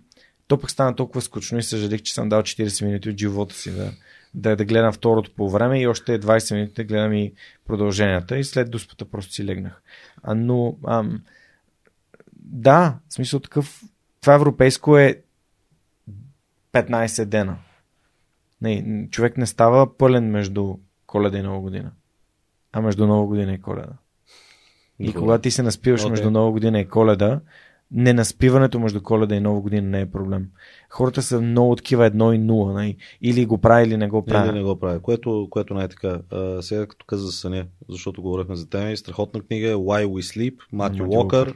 Препоръчвам аз. А, нещо уникално. Между другото, има и казахте нещо на WhatsApp, да не го споменеш. Има и мастер-клас добър. Да. А, така Добре. че го изгледай. А, мисля, че а, това нещо ми отвори много очите за важността на съня и, и мисля, че всеки един човек би имал много, изключително голяма физическа полза, дори и психическа и за това и за уменията си, ако се наспим като по 8 часа или 7 часа и половина. Та това нещо би било страхотно. А, За мен това е търсения хак. Търсения хак съня. Да. Е търсения хак и той е толкова близо до... Той е толкова... А, най-очев... Най... Случва ли ти се да, да изпуснеш нещо на килима, примерно на шарен килим и да не можеш да го видиш? Да. защото то не се движи. То, то стои там някъде и ти гледаш килима и Не може да го видиш. не го виждам. Да. Всъщност това нещо е съня. Той е толкова простичко нещо. Той, той е толкова пред нас, че ние си казваме, Ха, чакай, сега ще ам, взимам а, мелатонин, а, ще пия ментаглок валериан. А, е, еди, какво си? Не, не, просто, просто си лягай и ставай по едно и също време. Опитвай се да не си лягаш а, нали, в полунощ, защото се казва полунощ с някаква причина. да. Средата на нощта циркадният ритъм не е просто някаква нещо измислено и, а, и фалшиво. Циркадният ритъм е защото когато слънцето а, нали, се скрие, единствено и само електричеството, което е човешкия прогрес, ни кара да работим до, нали, до никое време. Да, да. Едно време хората като се скрие слънцето, няма какво да правят, си лягат и спят. А, и ние сме прекарали много повече време, както казва и Харари. И ние сме родени в последната секунда, на последната минута на добавеното време на футболния матч. И Харари. Всичко от него би било страхотно. Sapiens, Homo Deus а, и 21 урока за 21 век, а, които са страхотни, просто откази. Последната книга, всяко нещо, което прочетете от него е с много мисъл и рядко се случва М. за цената на а, 15 или 20 лева а, или какъвто е subscription на Storytel Browse за тях. мисля, че А, 13, 13 лева на месеца, може да слушаш колкото искаш. Да имате достъп до, до мисълта или труда на живота на човек за 6-7 часа, 10 часа или каквото е. Та, това е също една страхотна поредица сега, като ги казах. Но трябва да ги видим кои са темите, нали? И то пак се връщам към книгите. Зависи коя тема гледаме, има си там неща, които са ми любими определено. Ами да, да, за книги с теб може да си направим още някакво разговора. А, сещам се да те попитам в един от въпросите беше, имаш ли някаква много забавна случка в Skyscanner? Нещо. О, забавни случки имам. Отидах на друго летище, не на това, което трябваше да летя. Как Понеже така? правя толкова с полети, а, бях направил обърнатото пътуване. Бях в Единбург, трябваше да говоря с журналисти в Лондон и слизам за един ден до Лондон, където живея. И Кацаш вечерта къде? обратно кацам а, на Гетвик Окей. и с Виктория Експрес стигам до центъра, Мгм. минавам и интервюто, качвам се обратно и тръгвам обратно към Гетвик. Обаче трябваше да тръгна към Хитро. и пристигам на Гятвик и има южен и северен терминал. Гледам си билета и ми пише пети терминал.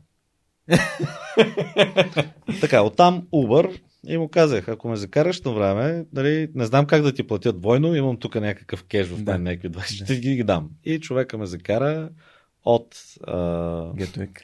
от Гетвик до Хитро, даже успях да влеза и тогава в лаунджа и се качих на самолета и се пребрах. Съм бил на друго летище. А, разка... Между другото, ти извадил си късмет, защото са близко Гетвик и Хитро. Да, ако беше Лутан, това е абсолютно невъзможно. а, Друг Само интересен... за хора, които са а, минавали по М25, нали, могат да разберат за какво става. Влизане в Майами, аз ентусиазиран, и там съм живял, мисля си, че всичко е окей. След инсият на конференция в Майами 2016 година, може би. 2016 година. Отварят ми паспорта и понеже бях в Сингапур, съм пътувал до Индонезия, до Малайзия, някои държави, които са малко под въпросителна за щатите и отделно инсият за първа година беше направил разменно учение с Абу Даби и Дубай. Какво сте правили в Индонезия? Ми пътувах, защото учих в Азия. В Дубай защо сте влизали 25 пъти? И защото учих, беше ми много интересно. И в Абу Даби изведнъж се оказва, че аз не осъзнавам в ентусиазма си да покажа едва ли не къде съм бил и къде не съм бил. Копаеш. Копая здраво. А, и там засяках доста време. Та ме поддържаха около час и половина, но беше окей. Okay. случката, не знам дали записахме вече или не записахме, когато разказах за полета, който е на Malaysia Airlines. Не а, един от последните полети на MH370. Това е самолета, който от 2000... А, полета. А, да, това е, това е полета, който от 2014 година падна. Мисля, че беше... Поправете ни, ако грешим. След MH17, който падна над Украина. А... Или обратно. Преди. Преди, преди да. И това, което се случи. Дето е, не можаха да открият самолета. Дето не можаха да открият самолета. Аз го летях този полет 4 дни по-късно, което беше изключителен късмет, а, че не бях 4 дни по-рано. Да. Същия ден трябваше да пътувам за Китай през Куала Лумпур, но отидах в, на конференция в а, Индонезия mm. и оттам се върнах директно до Куала Лумпур и летях нагоре. Та, не знам, случките сигурно са доста интересни от гледна точка на какво е станало, какво не е станало. Но това с летището според мен беше доста фан. А, аз между другото има една така случка с митничари в, в САЩ, а, свързана с отивам аз кацам 2019 и им показвам нали, къде, къде ще отста, отседам при един мой приятел, този, който работи в Apple. Той ме гледа и вика, return ticket. аз викам, аз съм слушател на Lufthansa. Аз мога да си взема тикет Когато решиш, да. да. И той беше някакъв такъв супер, такъв стреснат, защото реално аз съм с визата на, на българската виза и така Да, да. Ме гледай, а, а return тикет, нали, ще се връщаш ли? Аз съм, аз, аз съм, I fly on standby, нали, аз нямам, нямам никакви нямаш, нямаш ограничения да Да, други, те основно са с пътуванията свързаните. Примерно кацаме yeah. в 3,5-4 сутринта с Wizz Air от Лондон, единствен полет, единствен самолет, отиваш на гишето терминал 1, който не знам този терминал, няма не. еквивалент на световно ниво. Не. А, за жалост и служителя да ме пита от, откъде идвате. Идвам от Луната идвам, откъде да дойда. Идвам от единствения полет, който е сега в момента, с него се прибирам. Да, с Wizz Air ли. Викам, да, ето, той е единствения самолет. Та някакви такива комуникации винаги има с митничари и служители. Някои от тях са по-смешни, някои от тях са а, по-трагикомични, случват се. Добре, а аз забравих да те питам, може би е важно и интересно за хората, а, да кажеш, понеже ти си управлявал нали, екипи от примерно 6 човека, е 5, нали, там като си започвал, като си създава екипа в София, и след това 450. И разликата от земята до небето, то, то е, тия компаниите, нали, се там до 10 души, до 30 души и така нататък. И... Blitzscaling на Рид Хофман е книгата. 10-30 човека, мисля, че беше първата стъпка е трай, после май беше село и после стигаш там до, до големия Как се управляват малко хора ефективно и как се управляват много хора ефективно? А, когато са малко хора, обикновено си в началото на, на проекта и на продукта. Не знаеш дали ще има успех или не. Там най-важното нещо да, да направиш е да накараш хората да повярват в твоята визия. В това какво би могло да бъде, ако си свършим работата. Защото пътя е толкова дълъг, че ако го погледнеш, планината е толкова високо, има голяма вероятност да се откажеш. И там трябва да си обясня стъпките. Аз тогава пращах всяка седмица а, имейл, в който обяснях какво сме свършили и какво не сме свършили. М. За да си дадат кораж, за да видят какъв, каква е дистанцията, която минаваме. А, тогава бях и много по-фокусиран върху самия продукт и се опитвах да разказвам, да речем, казвам, това нещо трябва да го направим по този начин. Примера е нали, а, луксозни сайтове за изкуство и бижута, защото продаваме такъв тип продукт, който не се купува всеки ден. И затова трябва да бъде по такъв начин направен. Те имаш много. А, много влизаш в ролята на това да образоваш екипа, как- каква е визията и какво може да бъде и какъв трябва да е продукт. Когато екипът стане много по-голям, тогава вече основно се занимаваш с организация на, на работата от гледна точка на стъпки, кое трябва да се случи преди кое и се занимава с менажирането на хора, основно техните емоции, отколкото продукт. Аз когато бях VP продукт на, на Skyscanner, аз продукт не докосвах. Което е жалко. Общо взето, колкото си по-успешен в дадена сфера, толкова с по-голям администратор ставаш, когато компанията расте. Защото тогава вече на това ниво аз менажирах хора, които се менажираха техните хора, които менажираха техните. Четири нива имаше а, и стига до там, в което а, нямам кой знае колко как да кажа, инпут в това Да. как да свършат самия продукт. А Та кой- разликата е това. Ако е най-важното нещо при делегирането? Защото ти каза 4 нива, нали? Как? Делегирането, аз мисля, че е по-важно да има някаква свобода. Ако е ясна визията, трябва човек да остави самия а, в случая подчинен, как звучи на български просто, но окей, okay, direct Човека по report. теб. Да, по- е, и то си е пак така. М. А, да вземе решение за това как да си структурира работата също. Защото има майкроменеджери, които са много изнервещи и през цялото време не само ще ти казват кое и как, а и до кога трябва да, Да. се случи. Винаги можеш да избереш максимум два от тези ти въпроса. Кое, как, до кога. По какъв начин, какво трябва да се направи и за какъв диапазон. Ако избереш и трите въпроса, тогава ще се загубиш хората. А, за делегирането важното е да човек да е окей с факт да делегира всички неща, които а, са reversible. Са няма проблем. Няма да се случи нещо, което да щупи цялата компания и да ти кажа честно, до сега, с изключение на, един, на едно нещо, не сме имали такъв irreversible решение. Така че общо взето може да делегираш почти всичко. Да, питам те, защото аз си, си взимам и доста от нещата, които хората ми казват за това как реално се развива и самия подкаст, защото той малко или много започна като едно хоби и в момента е, то си е медията. Направо не мога да повярвам. В един момент трябва да го оставя сам, само да се развива, защото въпреки, че подкаста си ти и ти си подкаста, в крайна сметка има хора, които искат да го направят а, с тяхната визия и идеи ти само единствено трябва да се радваш за това нещо. Най-вероятно голяма част от времето няма да се съгласи с техните идеи. Но това как се е с това? Трудно ми е. Не, това, това е аз аз цялата- съм капитана на кораба, нали? Няма смисъл. От тук на, на една фаза, като тръгнат нещата, за теб е важно да направиш едно или две решения, както Джеф Безос го обяснява. За него е важно да направи едно или две добри решения на четвъртина. На всяко три месече едно или две добри решения. Ти не можеш да влизаш във всеки операционен въпрос.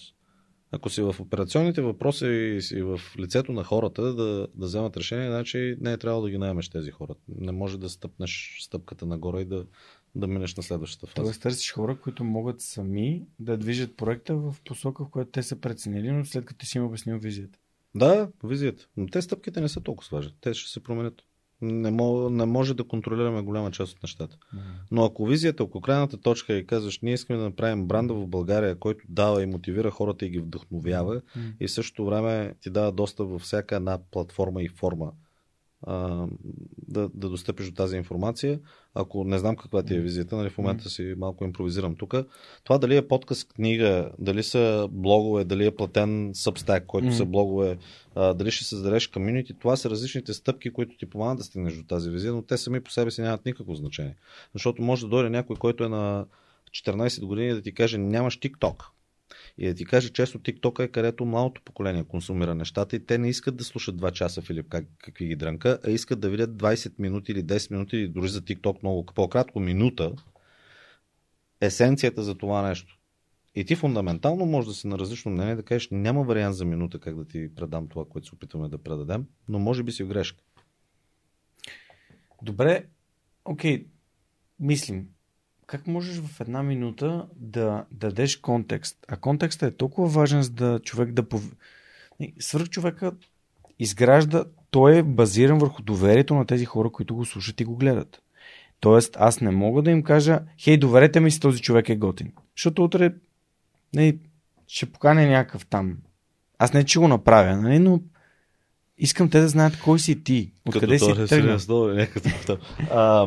Не, защото има някакви тук псевдогерои, които нали, медиите много ги обичат и това е нормално, нали, защото да, ясно, всички разбираме защо, но искам да тези хора да могат сами да си изградят контекст, да си кажат, а, това е Филип, той обича да взима с математика, след това е решил да учи език, след това е отишъл да учи в Харвард. И, и всъщност тези, този, този, този път, тази, тези точки, connecting the dots, нали, да. свързвайки ги, си казват, е, този човек е избрал България. Добре, защо? Ти, не, как това да го предадем в една минута и после ще ти задам въпрос, защо избра да се върнеш тук? Така, тук авторитета си ти, не съм аз. Защото Жоро е направил 250 човека с тези хора. Когато ти кажеш в една минута, заслужава си да сте тук, да работите за промяната, ти не трябва да търсиш моя affirmation. Аз не добавям стоеност вече към теб, ти добавя стоеност към мен. Ако бяхме първите два епизода, ти нямаш установеното credibility или а, хората да ти повярват, че всъщност си експерт. Ти си експерт тук. Едноминутното видео не е на Филип, едноминутното видео е на Жор. Както е на Вал. Защо четеш на Вал? Твитовете не са даже не използват 140 знака, там 160 знака и вече 280 знака. Затова те са просто много кратки. Но аз и ти го четем, защото вече той е авторитет в нашата глава. Така да. И ние вярваме това нещо, което той каза. И по същия начин, едноминутното а, видео, което ти трябва да направиш, не трябва да го направя аз. Трябва да го направиш ти. Защото ти, ако преразкажеш моите думи, имаш много по-голямо кредибилити, отколкото аз, ако ги кажа. Хората мен не ме познават. Твоите слушатели не ме познават мен. Ще отнеме два часа да се запознаете да кажат този е лут или този е готен или може да го слушаме или част от нещата, които каза са окей. Okay. Но те познават теб.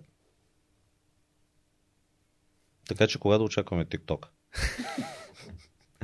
Има регистрация, но трябва да взема да пускам съдържание. Да, и казвам ти, че това е, това е дадена стъпка. Дали е TikTok или след а, половин година ще е нещо друго, дали Clubhouse, нали, ти си актив на Clubhouse, аз да. мисля, че ще си позагине нещо през времето. И проблема е следния. Проблема е, че ти имаш авторитета за човек, който интервюра хора а, нали, superhuman с 250 човека като минимум си говорил да не говорим книгите. А, може да вземеш и да направиш есенция на това нещо, може да модерираш разговор. В същото време ти си поставен абсолютно наравно с някой, който е Джон Смит, който едва ли не е кръстил подкаста как да направи 1 милион и той получава много повече слушатели. В момента с Clubhouse създаде нещо, което е всеки е модератор, независимо дали има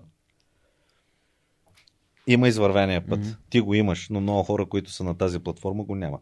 Аз доста си мислих за Clubhouse, защото това трябва да е платформа, в която да плувам като в собствени води.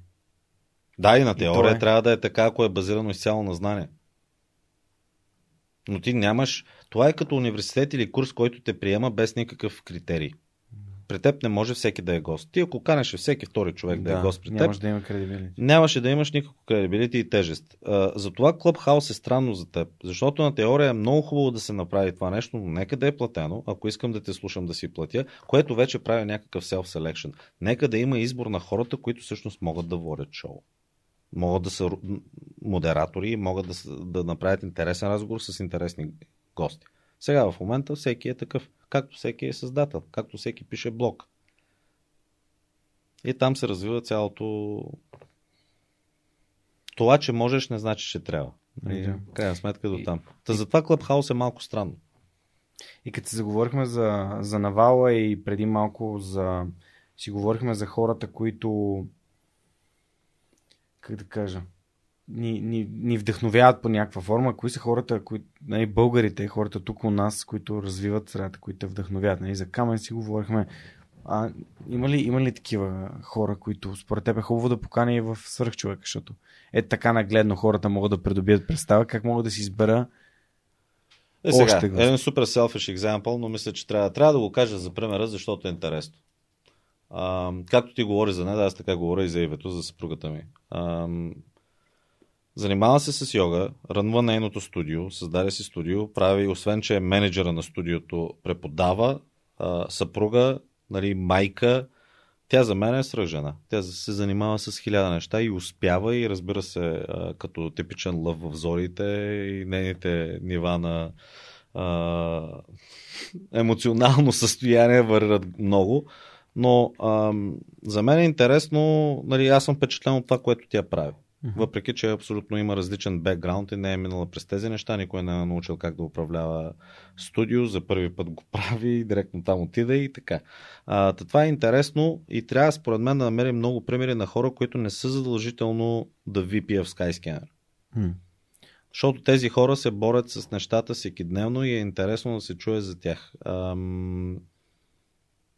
Иначе на друго ниво, разбира се. Нали, Райчо вече е говорен, не знам как нали, трябва, трябва определено той 2008 година се срещна с него на табако още като съществуваше и каза аз искам да развия системата за космонавтика в България и аз казах ти май оттам идваш, защото това няма как да се случи тук. Обаче съм изключително впечатлен и той прави страхотни неща. Това е много позитивно. Кои други българи? А, интересно. Има успешни български компании, не мога да ги... А има ли хора, които са били в твой екип и са създали нещо собствено? Защото сега покрай Телерик, нали, Office R&D, Миро ми гостува, Payhawk на Христо следи нещата, GTM Hub, Fight.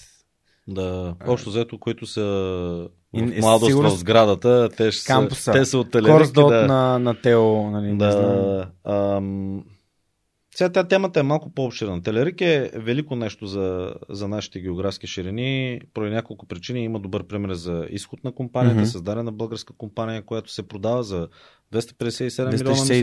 262 и мисля, че почти всичките опции си бяха в основателите на компанията, с който и български стартап да си говоря, когато ме потърсят или за съвет, или за ангелска инвестиция, като ги питам кой ги...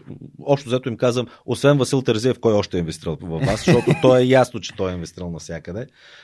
Това са страхотни да. примери за нашите географски ширини и силно се надявам, че те ще успеят, както в момента в кампуса се създават тези компании. След време ще R&D офис мафията, ще е Fight мафията, да, ще да, е да. SMS Bump, нали, също като, като компания, mm. която е успешна. Това е нещо, което ние трябва да направим тук. Защото това нещо в момента не съществува и, и как може да бъде изградено е много интересно. Има първата или втората стъпка. Uh, просто трябва да видим как може всъщност на световно ниво да създаваме продукти. Примера го има. Yeah. Трябва да и екзит. Интересно за тях, нали, пак компаниите са много, но за тях трябва да се говори много. Трябва да се знае историята на тези неща. Не а, нали, а, рекърсив да си го напише, което е супер, също се кефе. А, даже аз, може би, при около месец се срещнах с, с, с, с екипа и си говорихме. А, трябва това, това нещо, този пример и освен ти, това, това нещо трябва да е национална телевизия, а не да, еми аз за това се боря и даже си мислех как да направя свърх човек телевизия, ама реално формата е такъв, че даже някой от тук последните хора, с които си говоря, казвам, чакай сега, ти правиш формат, който хората избират това, гледат и да слушат. И сега ти ще го правиш на един вид, те, не, те не могат да избират какво да гледат и да слушат. А, просто тази масовост на, на самото съдържание, според мен, трябва да трябва по някакъв начин да се подобри.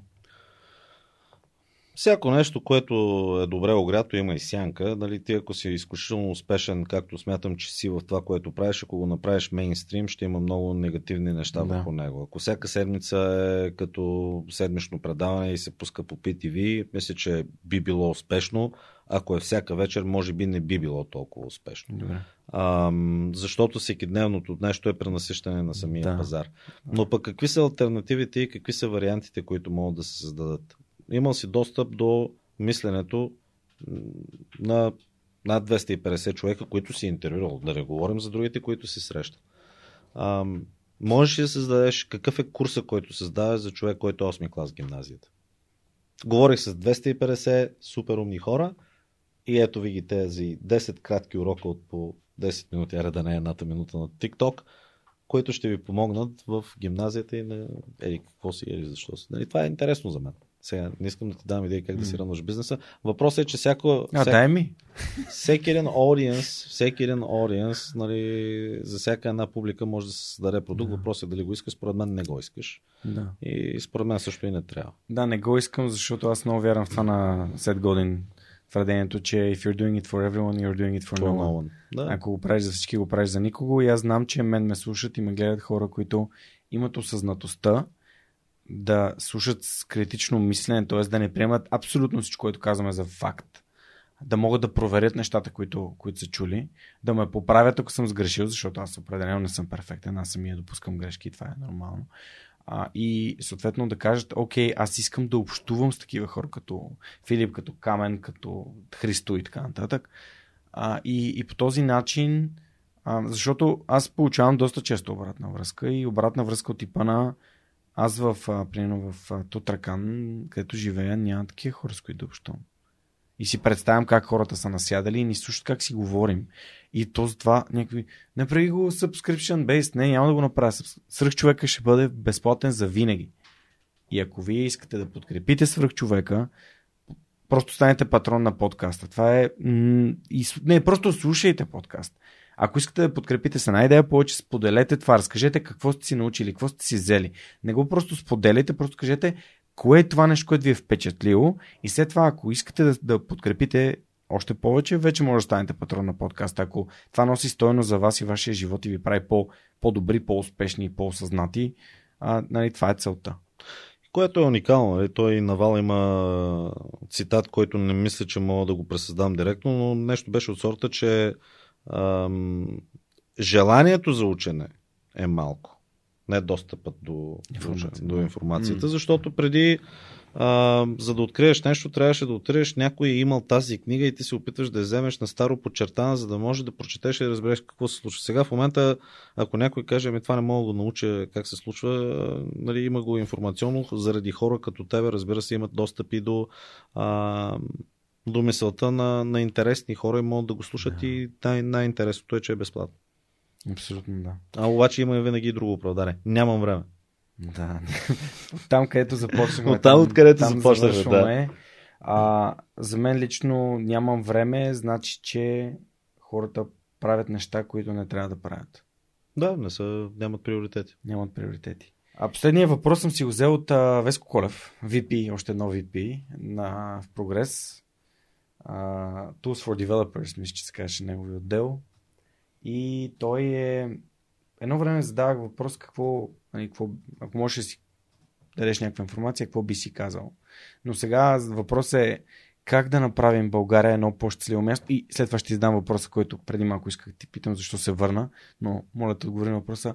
Как според теб, нали, малко засегнахме темата и смятам, че е контекстуално да направим България едно по, по-щастливо място.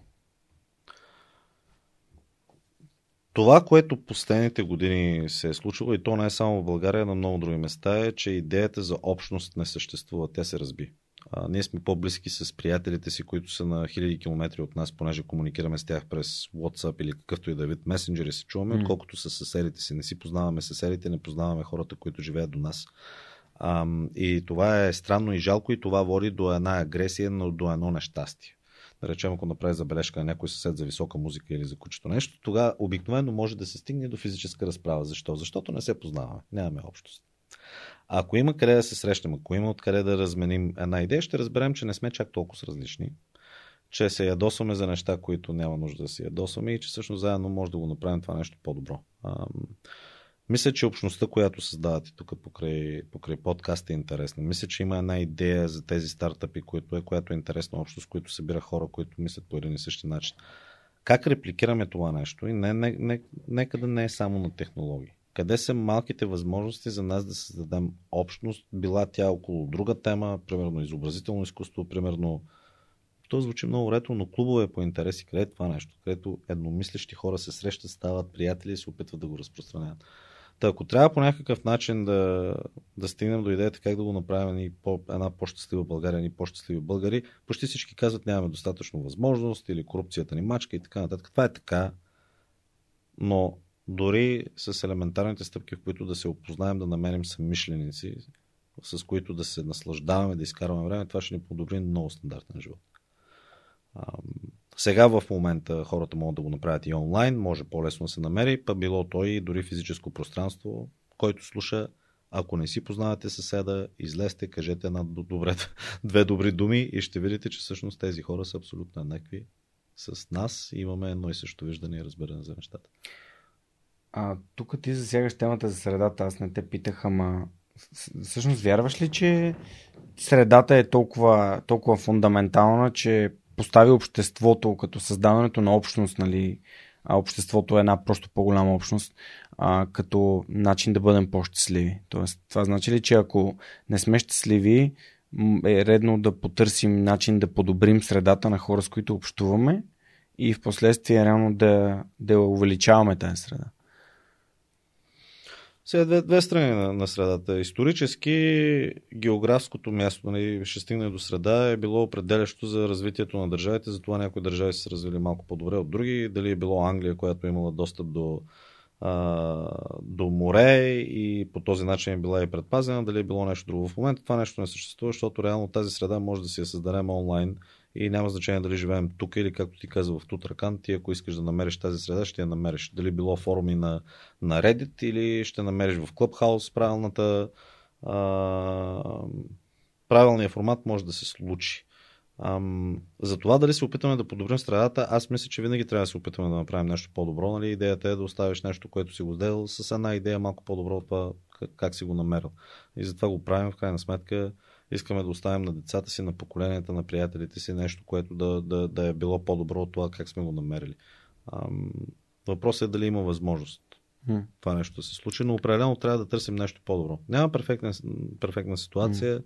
И в Сингапур си имат ограниченията, mm. и там също хората си мрънкат. Да, ама ние тук нямаме свобода, ама вие нямате свобода, ама вижте пък как ви е уредена държавата и така нататък. И в Штатите си мрънкат, ама ние тук имаме престъпност.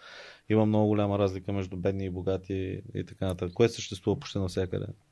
И така. Последно, наистина последно, защото много исках да задам този въпрос още два пъти вече в разговора. Защо избра ти и твоето семейство да се върнете в България? Ам, първата причина е да изкараме малко време с семействата си, понеже аз от 19 годишен обикарам. Съпругата ми тогава беше вече 3, бяхме една година в Сингапур, две години в Лондон и мисля, че беше по-правилният избор за нас да изкараме време с родителите си и с приятелите си тук. Защото и разбира се и в други държави имаме приятели. Мисля, че отглеждането на дете за първия шоков момент, когато за първи път станеш родител, защото си е шоков момент, е много по... Нещата се нормализират много повече, ако имаш хората около теб, които могат да ти помогнат. Факта, че може да намериш баба и дядо, които да те отменят за малко е нещо жестоко и аз мисля, че това е добре и за бабата, и за дядото, и за детето, но особено за родителите. Та от тази гледна точка мисълта беше правилна. Сега липсват ли ми много неща? Има ли много хора, с които може да обсъжда световни тенденции и идеи? Прав си, има ограничение от това нещо. В Лондон са на всяка крачка, тук не са. Но ако човек има желание да ги намери тези хора, може да ги намери. Аз нямах нуждата да го направя за 5 години, понеже пътувах изключително много. В момента, нали, като си правя собствена компания, почвам да се срещам с интересни хора, като теб, като момчетата от DFBG и момичетата, а, като екипа на Рекърсив и така. Та, защо се върна в България? Пак минах от една тема в друга. Беше личен избор за това а, къде да създадем семейство. Не знам дали ще ме пита следващия въпрос. Тук ли ще останете, ако до там отиваш? Следващия въпрос ще виждаш ли потенциал? България. Абсолютно виждам потенциал. Аз виждам потенциал във всяка една държава, но за България особено. И обаче имаме един момент. Ако следващите две или три години ние не тръгнем да, да догонваме другите, поне като правилната пътека, положението ще е изключително тежко, защото вече разликата ще е толкова голяма, че ще ни отнеме десетилетия, за да стигнем останалите и къде страни. Ако в следващите 2 или 3 години или 4 години има напредък, било то дори дигитализация на едни елементарни услуги, начин на живот и стандарт на живот, за които в нормални държави даже не трябва да мислим. Има ли дупка, има ли тротуари и детето ми ще бъде охапано от куче в, нали, в парка. За такива неща даже не трябва да се мисли. Потенциал има много, въпросът е да не го изтървем този потенциал. Защото нищо не пречи на добрия програмист, както нищо не пречи и на теб да си събереш багажа и със същия този успех да кажеш, аз ще направя това, което го правя в Испания, ще го направя в Германия. ако хората тръгнат и вече наистина не остане никой, тогава вече ще е много сложно. Потенциал има. Винаги. Супер. Филип, много ти благодаря за отделеното време. Беше ми изключително приятно. На гости На. Свърх човека с Георги Ненов беше Филип Филипов, съосновател и CEO. А в DFBG пише, че си основател. Си съосновател? Съосновател съм, да. Значи, добре, съосновател. Правилно го казах този път. В началото на разговора казах основател, но съосновател на Adkairos и един а, така прекрасен човек, който толкова много време исках да ми гостува, но всичко се случва тогава, когато му дойде времето. Времето. И времето дойде. А, този лаф е нещо, което ние използваме в подкаста. Всичко се случва точно на време и никога нали, на всяка цена.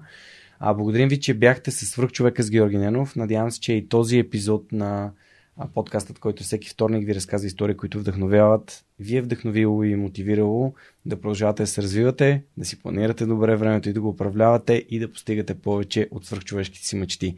Това беше всичко от нас и до следващата седмица. Чао!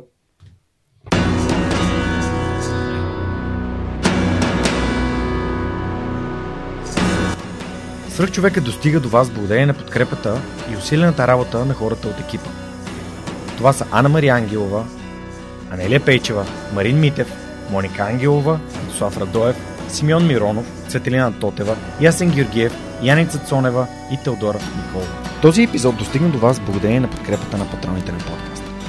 Адриан Голяшки, Александър Александров, Александър Гейне, Александър Гиновски, Александър Киречев, Александър Куманов, Александър Силгиджан, Ангел Георгиев, Андрей Грозданов, Анелия Стоянова, Ани Сарамбелиева, Анна Андонова, Анна Радева, Асен Величков, Асен Цветков, Атанас Атанасов, Атанас Деневски, Бисер Вълов, Богдан Дринков, Богомила Трайкова, Борис Тилов, Борислав Борисов, Борислав Дончев, Борислав Сандев, Боряна Георгиева, Валентина Алексиева, Василия Свилев, Вили Енчев, Величка Георгиева, Вентислав Спасов, Весето Купенов, Виктор Калчев, Велизар Ганчев, Галин Стефанов, Георги Генов, Георги Димитров, Георги Йорданов, Георги Капазин, Георги Малчев, Георги Москов, Гилджан Джебирова, Даниил Петков, Даниел Гочев, Даниел Гошев,